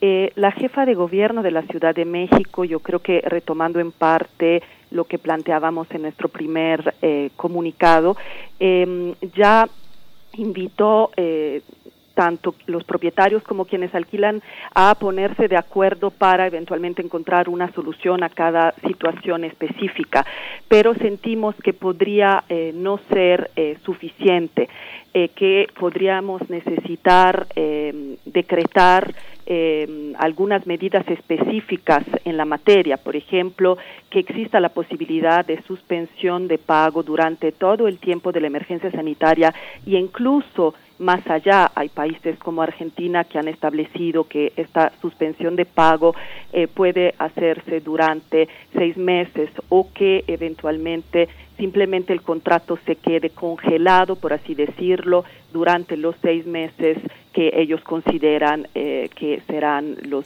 digamos, de los principales sufrimientos económicos eh, de la población. Entonces, medidas de este tipo consideramos que son relevantes. Claro, ¿qué sucede? Que hay muchos contratos eh, que no eh, que no son, o sea, hay muchas situaciones en las cuales no hay contratos de alquiler, y entonces estas situaciones quedarían un poco, eh, digamos, eh, sin poderse reglamentar sobre ellas. Uh-huh. Hay un tema, eh, Silvia, que es, es, me parece que es interesante señalar que hay un decaimiento de la propiedad eh, a, a, habitacional en, en Latinoamérica en general, y también hay una pérdida de este de sentido en la en tener una propiedad. La gente, mucha gente vive rentando toda su vida. ¿Cómo aparece este este nuevo fenómeno? Eh, ¿Forma parte de lo que ustedes piensan de, sobre la reflexión que ustedes tienen, vivir eternamente para pagando renta hasta el final de los días? ¿O cómo se vive esa situación tanto en México como en América Latina? Bueno, en, todavía en México y en América Latina eh, la opción de rentar es minoritaria en relación con otros países. Si nos vamos a la ciudad de Berlín, sin pensar en toda Alemania, el nivel eh, de renta es altísimo. Llegamos casi a un ochenta por ciento de la población de Berlín que prefiere eh, rentar en lugar de comprar, por una serie de situaciones históricas. Aquí estamos en situaciones muy diferentes, los números son mucho más bajos, depende también de cada ciudad. Hay obviamente números mayores en la Ciudad de México en relación con otras zonas eh, del país, pero estamos muy lejos obviamente de ello. Normalmente se ha impulsado la compra de vivienda en el país eh, y por lo tanto, eh, como decíamos, los alquileres han quedado, digamos, como una opción un poco rezagada. Pero hoy hay eh, un incremento en el precio del suelo que no responde a lo que son eh, los, eh, los incrementos salariales. Eh, no sabemos qué va a pasar después de la Eh, de la emergencia sanitaria. Pueden cambiar muchas cosas, incluso obviamente por lo que tiene que ver con el precio del suelo. Eh, pero eh, antes de la crisis eh, teníamos una población, eh, sobre todo juvenil, con una dificultad de adquirir su vivienda eh, muy importante. Esta eh, población hoy, eh, creemos, aun cuando estamos, para, estamos por construir una encuesta para eh, evaluar eh, todo lo que realmente puede estar sucediendo, por lo menos en la ciudad, en relación con vivienda y COVID, pero hoy esta población entendemos que está enfrentando, entre otras, muchos problemas. Hay quien tiene que regresar a casa de sus padres, hay quien tiene que salir de la ciudad y irse justamente quizás con sus familias de origen en otros eh, lugares. Eh, no ha habido un éxodo, éxodo masivo, pero sí ha habido éxodo en relación con otros eh, lugares de la eh, República, y ya nos han llegado como Organización de Derechos Humanos avisos en relación con personas que eh, nos piden ayuda porque ya no saben cómo pagar el alquiler porque han perdido su trabajo.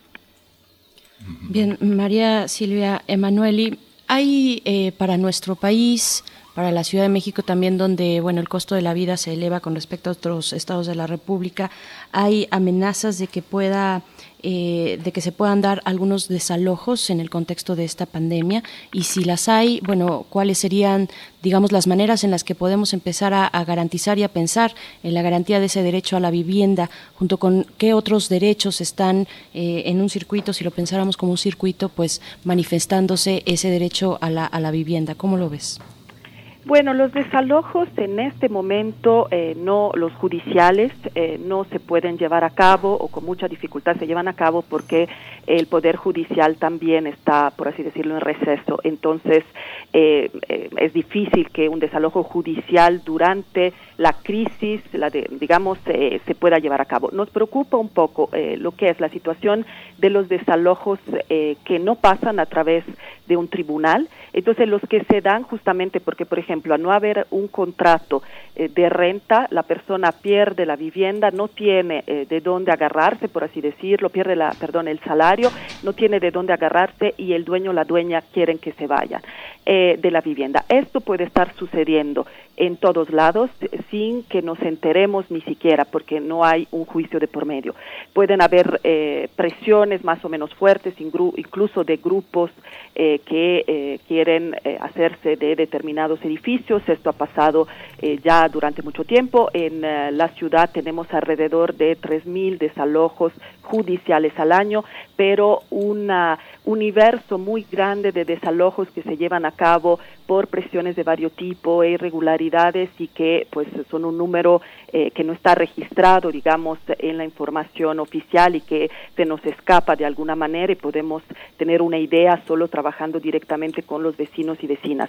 Sí, yo creo que entonces los no judiciales son hoy los desalojos que nos deberían preocupar, y por esto en ese momento, por lo menos, eh, como decíamos, pensar en la prórroga eh, de la vigencia de los contratos de locación de los inmuebles cuyo vencimiento opere, por ejemplo, durante la emergencia sanitaria. Esto podría ser, eh, digamos, una forma, o sea, que el Estado establezca que se debe dar esta prórroga, un congelamiento, por ejemplo, de los precios de los alquileres eh, durante un tiempo determinado. Como les digo, Argentina ha establecido que esto sucederá hasta el treinta eh, de eh, septiembre, eh, para justamente evitar que las personas en dificultad eh, puedan verse obligadas a eh, dejar la vivienda y a vivir peor eh, de lo que pueden estar viviendo ahora, quizás hacinados, hacinadas por no saber dónde ir.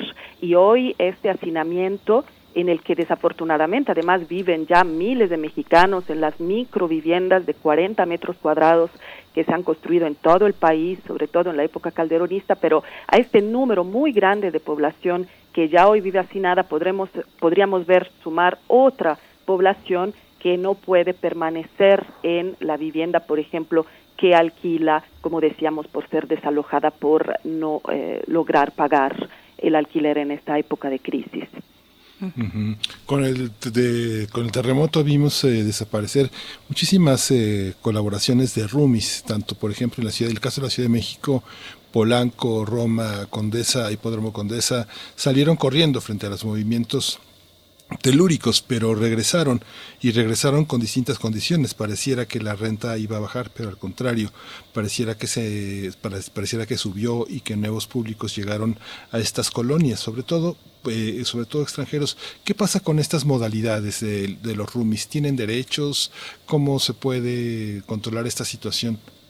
Bueno, depende eh, si son subarrendatarios, si esto está previsto o no en el contrato, si existe o no Eh, efectivamente un contrato. Hay situaciones eh, múltiples, pero como decíamos, en efecto, es un grupo poblacional al cual hay que mirar, porque es una población joven que no tiene muchas veces eh, posibilidad de vivir de otra forma.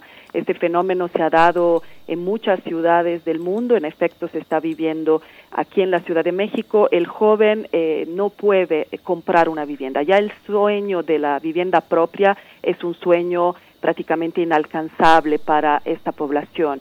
Eh, diría que en efecto son entre los menos protegidos, porque como les digo, en muchas ocasiones no se puede subarrendar Eh, digamos un, un departamento, o incluso no está el, un contrato ni para la persona, digamos, principal que ha hecho el acuerdo inicial con el dueño o la dueña. El número eh, de personas sin contrato es altísimo en la Ciudad de México. Eh, si no me equivoco, es alrededor del cuarenta por ciento eh, de la población que vive en renta. Entonces, obviamente, todas estas realidades están sumergidas, porque nadie sabe ni siquiera que esta población está ahí.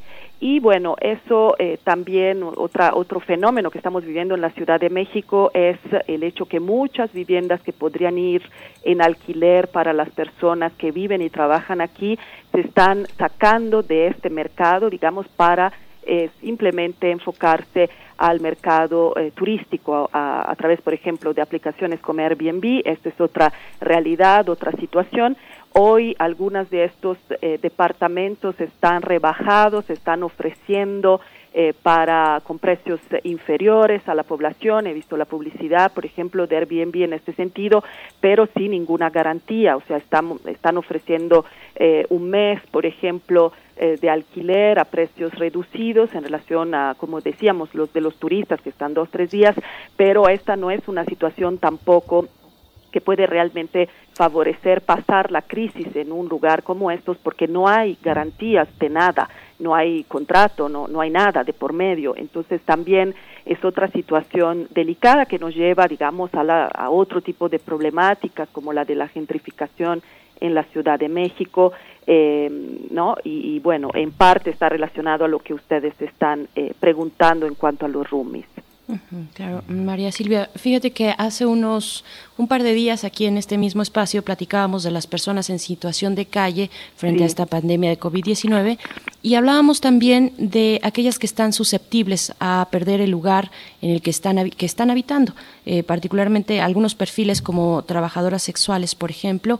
Eh, ¿qué, qué es lo que qué es lo que estaría haciendo o qué es lo que está haciendo el gobierno tal vez de la Ciudad de México o también federal o en otros estados respecto a estos riesgos que pueden cubrir, que pueden empezar a vivirse en, en personas que no tienen un contrato, como ya tú lo estás mencionando, y es altísima la cifra del cuarenta por ciento para la Ciudad de México, personas que no tienen un contrato, pero incluso más allá, aquellas que habitan, por ejemplo, en hoteles, en otro tipo de, de lugares eh, donde no hay una seguridad de poder permanecer eh, o de ejercer un derecho a tener un, un techo, una, una vivienda. Sí, eh, tocas un tema fundamental que también estamos eh, intentando visibilizar con nuestro comunicado. Creemos que hay una eh, serie de personas, poblaciones muy variadas, Eh, que en este contexto eh, necesitarían de una vivienda alternativa o de refugios eh, temporales. Obviamente estamos hablando, como dices, de la población de calle.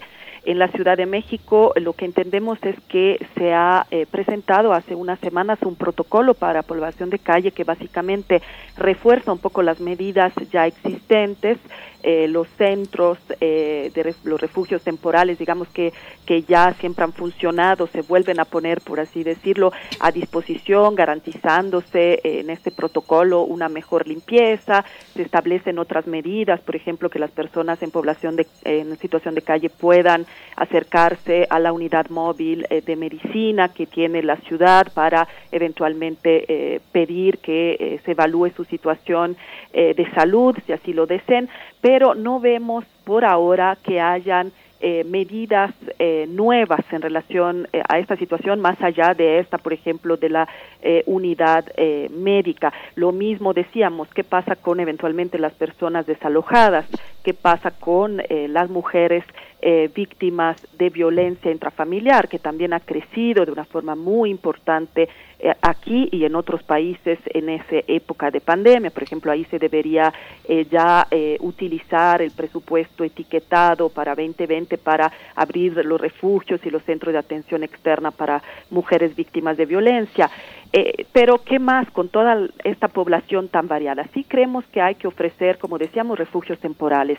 Hay países en los cuales los hoteles se han destinado a esta población, o sea, el, el Estado ha pagado, el Estado o, o la, la ciudad han pagado para Eh, abrir, para que se abran eh, estos lugares a personas en situación eh, muy delicada por el lugar en el que viven. Eh, normalmente hay una discriminación muy fuerte con la población en situación de calle, entonces decir que hay grandes eh, medidas, digamos, progresistas en otros países no diría tanto, desafortunadamente, eh, pero hay algunos que están haciendo estos esfuerzos.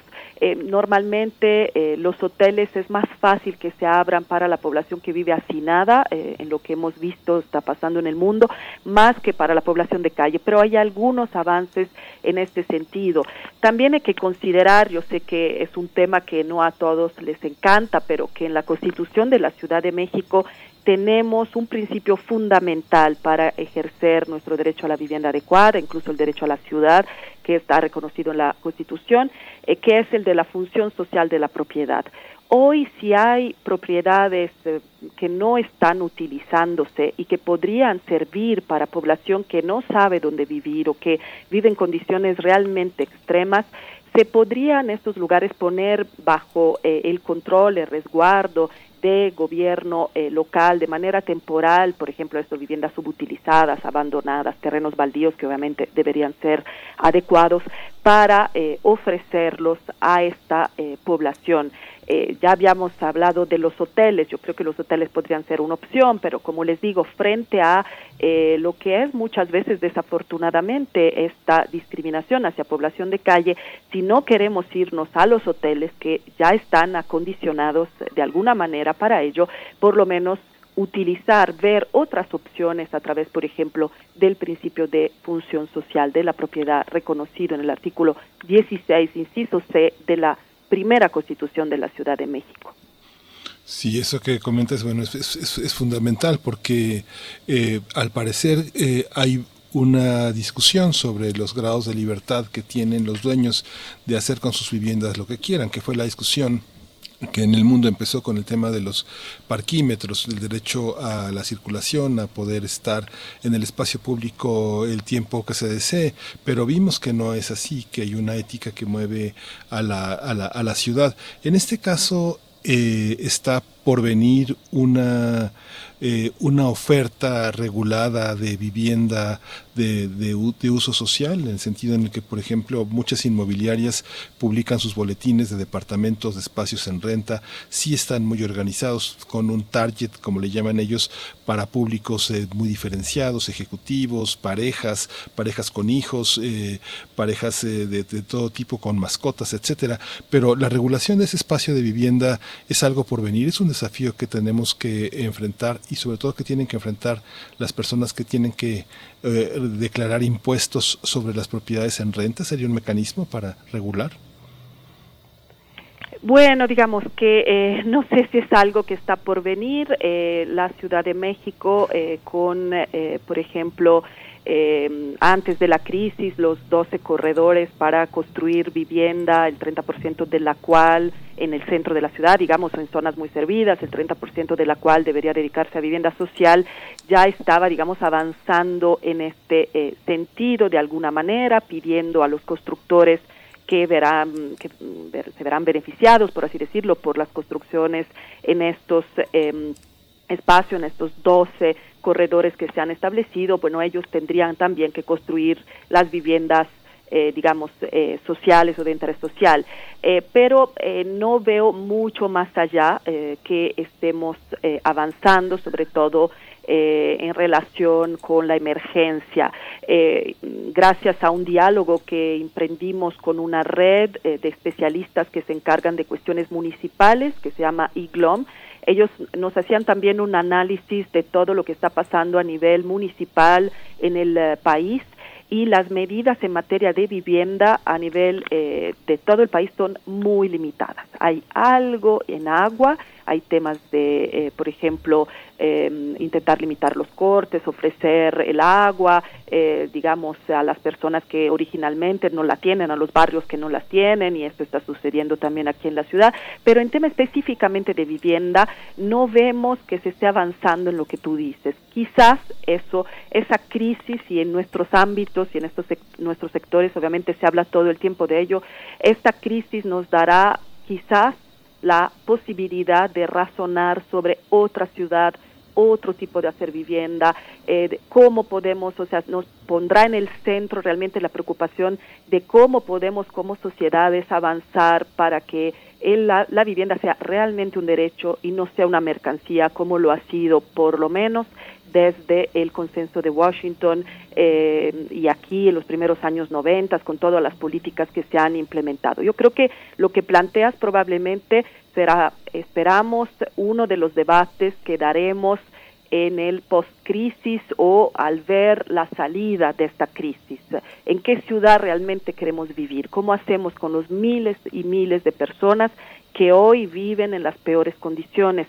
Si ustedes ven, los sectores o las, eh, digamos, gracias a los números que se han abierto sobre eh, dónde está impactando más el COVID, obviamente, así como está pasando en otros lados en América Latina, los lugares con mayor densidad poblacional, igual eh, las zonas populares, eh, son las que más están eh, sufriendo hoy, como es el caso, por ejemplo, de Iztapalapa. Al parecer, hace unos días esto eh, reflejaban los números, habrá que ver qué sucede en los próximos días, pero ya no podemos seguir de manos, de brazos cruzados.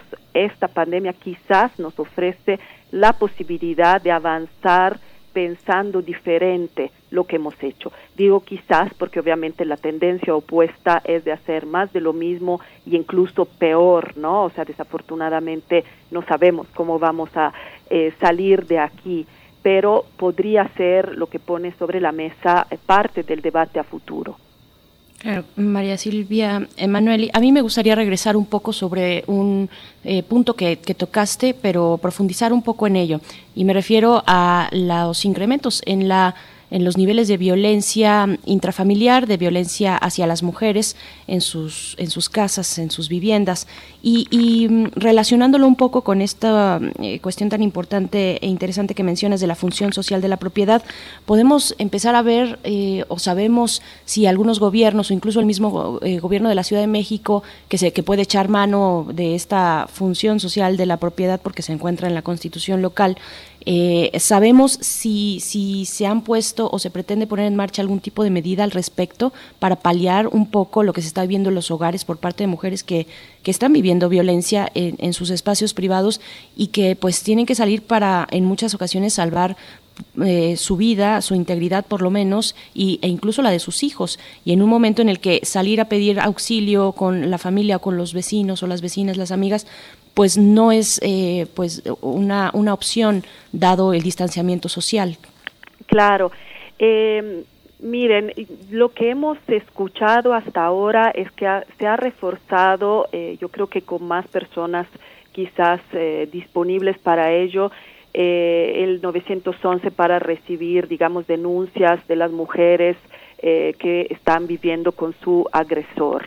No me parece que se esté eh, pensando todavía en algo muy nuevo. Nosotros, como decíamos eh, en nuestro comunicado, también porque hemos estado en diálogo con organizaciones feministas, más bien solicitamos Eh, que, como, como se decía anteriormente, eh, se libere el presupuesto para los refugios y los centros de atención externa para mujeres víctimas de violencia, que podrían ser los lugares a donde estas mujeres puedan eh, encontrar un refugio.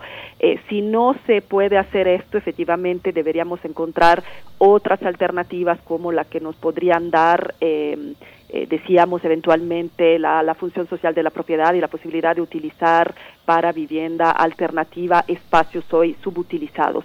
Pero el punto quizás inicial es, eh, ¿es suficiente o es oportuno? Y ese análisis yo no la tengo, el novecientos once hoy. Eh, ¿Por qué? Porque no estoy segura que las mujeres que están encerradas con eh, su agresor logren si, ni siquiera en algunos casos levantar el teléfono para poder hacer su denuncia.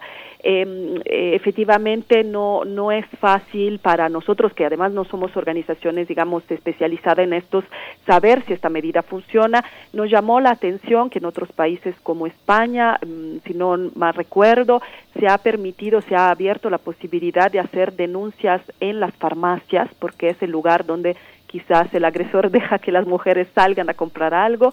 Han decidido que sean estos lugares, por ejemplo, los que reciben las denuncias. Me parece que eh, tenemos que ser creativos y creativas en estas situaciones y que quizás nuestras herramientas tradicionales podrían hoy no estar funcionando desde el momento en el que queremos activar la denuncia. También el tema que estén los tribunales cerrados a veces complejiza esta situación. ¿Cómo hacer cuando realmente quieres dar seguimiento eh, no a una situación de agresión familiar? De todas maneras, eh, por ahora no tenemos muchas novedades, por, parece. en relación con este punto. No hemos recibido una respuesta eh, de la autoridad eh, a nuestro comunicado sobre este punto. Sí hemos recibido, por ejemplo, ayer respuesta de Conagua al comunicado mencionando lo que eh, son las medidas que están implementando, pero no es el caso eh, sobre la situación de las mujeres y víctimas de violencia, y no hemos leído noticias, eh, digamos, eh, eh, que puedan ir en la dirección que tú dices de medidas que el Estado esté tomando. Esta visión también eh, te obligaría también en este, un poco en el tenor que te estaba preguntando, eh, eh, colocar a vivienda a favor de grupos más vulnerables, colocar una vivienda social subsidiada por, en parte por el Estado, por la ciudad. Pienso en estos albergues que se han abierto para personas trans, para personas de la tercera edad, que no son estrictamente ni asilos ni refugios, sino son comunidades solidarias en torno a viviendas que les han sido otorgadas momentáneamente en comodato, un poco para que puedan, para que puedan sobrevivir. Es una figura que puede ser un sistema de inversión también. Hay Hay experiencias en Latinoamérica y en el mundo que puedan pensarse viviendas garantizadas, aunque sea de paso, o en situaciones de cuidados paliativos para personas que están pues en una severa crisis, que no pueden ni trabajar, que tienen que vivir de alguna manera de la solidaridad y de las redes que van tejiendo grupos activistas para, para solventar su, su existencia. ¿Es posible esto? ¿Hay experiencias? Sí, hay alguna experiencia en este sentido. La que me viene a la mente en este momento es eh, la de la ciudad de Montevideo, en Uruguay. Eh, han habido eh, efectivamente eh, proyectos enfocados a eh, reutilizar viviendas abandonadas en el centro histórico para eh, población con las características que indicas, incluso mujeres solas, mujeres víctimas de violencia, en el ámbito de, digamos, redes y comunidades más amplias. Pero obviamente en la emergencia eh, no, no va a ser tan fácil probablemente responder eh, de la misma manera, o eh, pensando, digamos, en cosas como la que dices de in, incluso colectividades, digamos, que van apoyándose. Eh, eso depende dependería mucho de también la respuesta ciudadana. Yo creo que hay Eh, varias iniciativas que, que estamos empezando a ver en varios lados. Como siempre, la ciudadanía se levanta, se organiza eh, cuando hay necesidades. Se ha hecho siempre eh, de forma muy evidente después de los temblores. Yo sé de varias iniciativas en este sentido que se están gestando, pero eh, digamos, en la emergencia hay que responder rápidamente, Eh, aun cuando paulatinamente, en el sentido de que los problemas se van viendo sobre la marcha. Esto es normal también, eh, pero eh, sí creo que por ahora no se están ofreciendo probablemente suficientes eh, alternativas a esta población. Otra población en una situación muy complicada, y creo que habría que mirar a ella, es la población que vive en hospedajes colectivos, por así decirlo. Podemos hablar eh, de la de los lugares para para los ancianos, para la tercera edad, para incluso los orfanatos, una serie de situaciones seguramente muy complicadas, sobre todo cuando se habla de las personas de tercera edad, que hoy son las más afectadas. Hemos visto otros países tener crisis inmensas en estos espacios, donde han muerto un número demasiado alto de personas porque se han infectado las unas a las otras y no se ha no se ha no, no ha habido la capacidad de reaccionar. También estos son lugares a los cuales hay que prestar atención. Ya existen, no hay que crearlos. Algunos, ¿no?, ya existen, pero eh, ¿cómo logramos que la población que ahí vive eh, pueda vivir de forma adecuada y digna, separada, eh, digamos, en una situación de limpieza tal que permita que no se enferme eh, tan fácilmente, rápidamente? Han habido casos eh, espeluznantes, por ejemplo, en Europa, en Italia, eh, casos de eh, centros para ancianos donde el número de muertos ha sido altísimo. Entonces, bueno, eh, también está este otro tema. Abramos espacios, abramos espacios para la población que no los tiene, demos vivienda alternativa, pero obviamente cuidado con no convertirla en centros de contagios, peor a los que eh, no eh, ya pueden existir. Entonces, eh, todo, o sea, la, la problemática realmente es compleja, es amplia, toca varios tipos de población. Por eso también nuestro comunicado en, buscaba enfocar eh, en, en toda ella, de alguna manera. Nos vamos también a hablar de los asentamientos precarios, por así decirlo, que a nivel país no se sabe ni cuántos son, y esto se reconoce en el Programa Nacional de Vivienda, por ejemplo. Son obviamente lugares muy golpeados, o que podrían ser muy golpeados por la crisis eh, sanitaria, ¿no? Entonces, bueno, sí hay, yo creo que realmente mucho que hacer y mucho de qué preocuparse en materia de vivienda, y eh, sinceramente todavía veo eh, pocos avances eh, para pensar la emergencia. Veo que se está hablando eh, obviamente de eh, activar eh, la economía, eh, por ejemplo, a través del eh, programa de mejoramiento urbano, pero bueno, ¿qué hacemos mientras también? ¿Qué hacemos mientras tanto con toda esta población de la cual estamos hablando?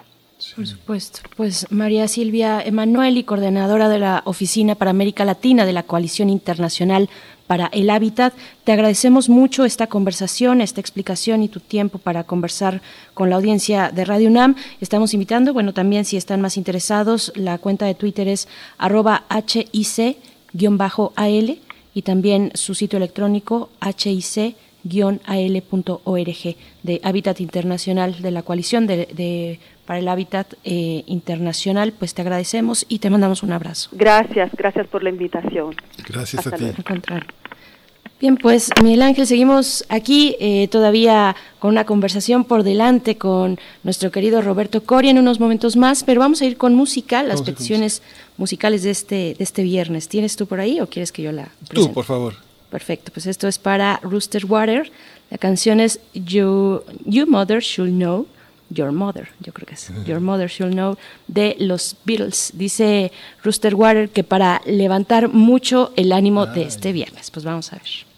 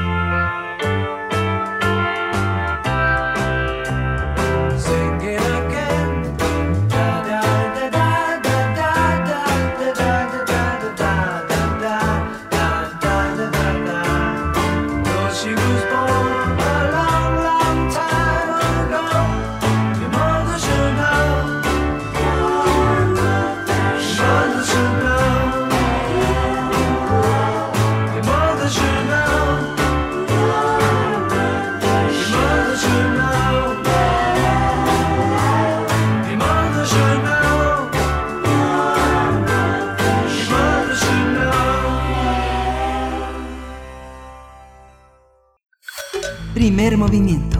Hacemos comunidad.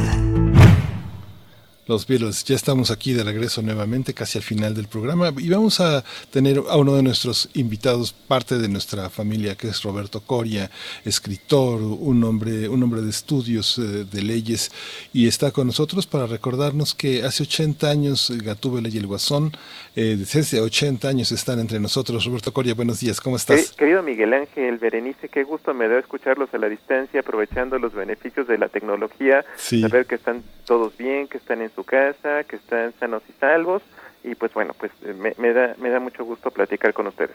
Gracias, nosotros Roberto. Contigo, querido Roberto Coria, eh, el año pasado, pues sí fue el año pasado, es que sí, pasa rápido el tiempo, pero pues eh, emprendías junto con un equipo de fieles seguidores eh, pues los el aniversario y su festejo de los ochenta años de Batman.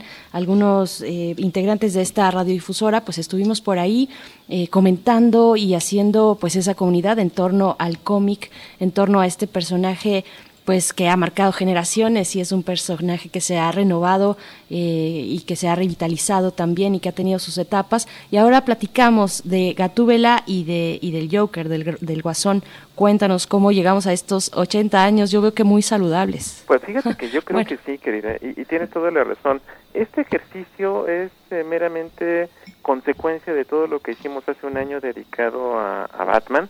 Eh, eh, eh, desafortunadamente las cosas pues eh, nos han llevado por otros por otros caminos eh, imprevistos, eh, pero bueno, la, la idea era que no no dejar no dejar pasar desapercibida la la, la ocasión, porque eh, hace exactamente ochenta años fue fue la primera aparición en la misma revista, en el primer número de la de de, de, de las aventuras en solitario de, de Batman, de, apareció por primera vez Gatúbela y el Guasón.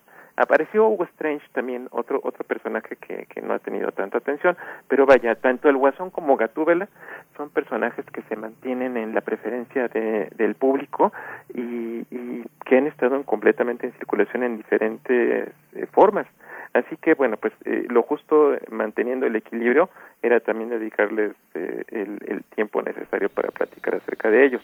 El, eh, vaya, el, la, este, el ejercicio que, que eh, inicié a las nueve de la mañana de hoy en Twitter fundamentalmente, eh, eh, eh, ah, obedece a, para platicar eh, algunos aspectos eh, acerca de la biografía, de los significados, De, de las encarnaciones que ha tenido el, eh, el personaje a, a, a lo largo de, de sus primeros ochenta años de, de vida, porque es definitivamente eh, tanto el Guasón eh, eh, como Gatúbela los eh, contrincantes preferidos de los los lectores, los, los los personajes con los que más se vincula al, al, al Caballero de la Noche. Y bueno, el, el, este este ejercicio lo vamos a hacer en, en Twitter, vamos a estar publicando Eh, en, en contubernio con Aura Shaide Esquivel, que también estuvo con, con nosotros en, en ese encuentro hace hace un año. Eh, ella va a dedicarle a Gatúbela. Eh, ella comenzará en unos minutos más, a las diez de la mañana, pero eh, con la perspectiva fresca, con la perspectiva de género que merece el, el personaje. Y pues bueno, pues eh, una, una cordial invitación para todos ustedes. Sí, es eh, interesante cómo personajes como estos se son, son ejemplares, son inspiración para lecturas alternas y que no están, eh, por supuesto, dentro del cómic y dentro de su perspectiva comercial, pero que son emblemas de muchos escritores. Digo, yo creo que desde Ariel Dorfman hasta Julio Cortázar uh-huh. han tenido esta posibilidad de hacer una relectura eh, para el med- para eh, la comunidad homosexual, la relación entre Batman y Robin, esta idea de dos hombres solteros que se quieren, que se escuchan, uh-huh. es una también es una cuestión subversiva. Gatúbela, eh, ¿qué significa hoy para nosotros? Hoy que hablas de esta lectura que a partir de las diez de la mañana se realizará, ¿cómo recibimos a Gatúbela, los hombres y mujeres del siglo veintiuno? Yo pienso que, que Gatúbela actualmente tiene una lectura de empoderamiento femenino y, y es un personaje interesante. Ella no es estrictamente un villano, ella es una antiheroína. Ella, ella se encuentra en el polo opuesto de Batman, representa también eh, todo lo que él combate, pero a la vez es un objeto de deseo, de fascinación para, para el personaje. Yo siempre he pensado que, que eh, lo que fue Irene Adler para Sherlock Holmes, eh, lo representa Gatúbela para Batman. Eh, mantienen esta relación eh, eh, cercana, de apoyo, pero a la vez de rivalidad, y, y pues vaya, no, no, no, no, eh, ella ha tenido muchísimas encarnaciones. Vale la pena recordar que en su primera aparición, eh, eh, aparentemente, eh, bueno, hay una serie de robos, eh, aparentemente hay una viejita involucrada, eh, muy frágil, amante de los gatos. Eh, pero pero pero todo resulta, toda la investigación de Batman conduce a que realmente era una mujer bella, una una suerte de femme fatale que, que que era la que estaba detrás de todo esto, de todos estos crímenes, utilizando pues ese disfraz de, de ancianita. Y bueno, a partir de entonces pues se ha convertido este y se ha transformado eh, de, de, de, desde eh, su atuendo morado hasta hasta ir ajustando cada vez más eh, eh, a su a su cuerpo eh, este eh, traje eh, eh, vistoso que, que utiliza. Entonces bueno, pues es, es, eh, ya ya la Aurea eh, digo ha tenido el, el, la oportunidad de, de, de leer toda la lectura que ella ha, ha hecho de, del personaje, y es algo verdaderamente interesante. Yo yo yo los invito cordialmente a que nos acompañen. Claro que sí, y bueno, hay que recordar mientras platicamos contigo que quienes nos escuchan y tienen cuenta y acceso a Twitter te pueden seguir en arroba R Coria Monter. Uh-huh. Esa es tu cuenta de Twitter. Ahí van a encontrar pues todo esto de lo que estamos conversando en esta mañana contigo, querido Roberto Coria. Yo quiero preguntarte eh, cómo, bueno, la locura es un eje que ha eh, impulsado muchas de las acciones y de los eh, las características de estos personajes, incluso el mismo Batman también en algunos de los cómics se plantea desde, claro. desde la locura y, y es un elemento fundamental. Y bueno, lo vimos ya con la última, la película más reciente, la del Joker, eh, pues como es un elemento también eh, fundamental para, para ese personaje. ¿Qué hay de Gatúbela con, con esta relación, eh, con, con la locura, con, con esta demencia? ¿Aparece también ahí? ¿Cómo se transforma también, por ejemplo, desde lo que se ve en la pantalla y de lo que se ha visto en las distintas eh, pues series, ¿no? En los años sesenta, incluso antes, o después ya un parteaguas entre los setentas y ochentas con estos, con estos personajes? ¿Y cómo se distingue lo que vemos en la pantalla, que puede estar tal vez un poquito más suavizado, con, eh, con los cómics mismos, con, con las historias eh, gráficas? Pues, pues yo siempre he pensado en Gatúbela como una figura subversiva, una una figura que está en contra de, pues, de, de, aunque suene eh, demasiado esta lectura de género, en contra de la estructura patriarcal. Eh, ella ella tiene problemas serios con la figura de autoridad, pero definitivamente no creo que sea una persona eh, afectada de sus facultades mentales como lo puede ser el Guasón o cualquier otro de los villanos de la inmensa galería de contrincantes de, de Batman. Ella es una ladrona, ella es una mujer muy astuta, ella es una sobreviviente, es una eh, mujer que ve por sus intereses y que se encarga eh, de conseguirlos, de asegurarlos de todas las todas las maneras, obviamente aprovechando pues el beneficio de su eh, inteligencia portentosa, de su habilidad física, de su destreza eh, que pone en jaque a todas este, sus oponentes. Y, y yo creo yo creo que es precisamente este, este es uno de los aspectos que que, que le ha fascinado a Batman. Y, y regreso a esta idea de, de, de Sherlock Holmes e Irene Adler.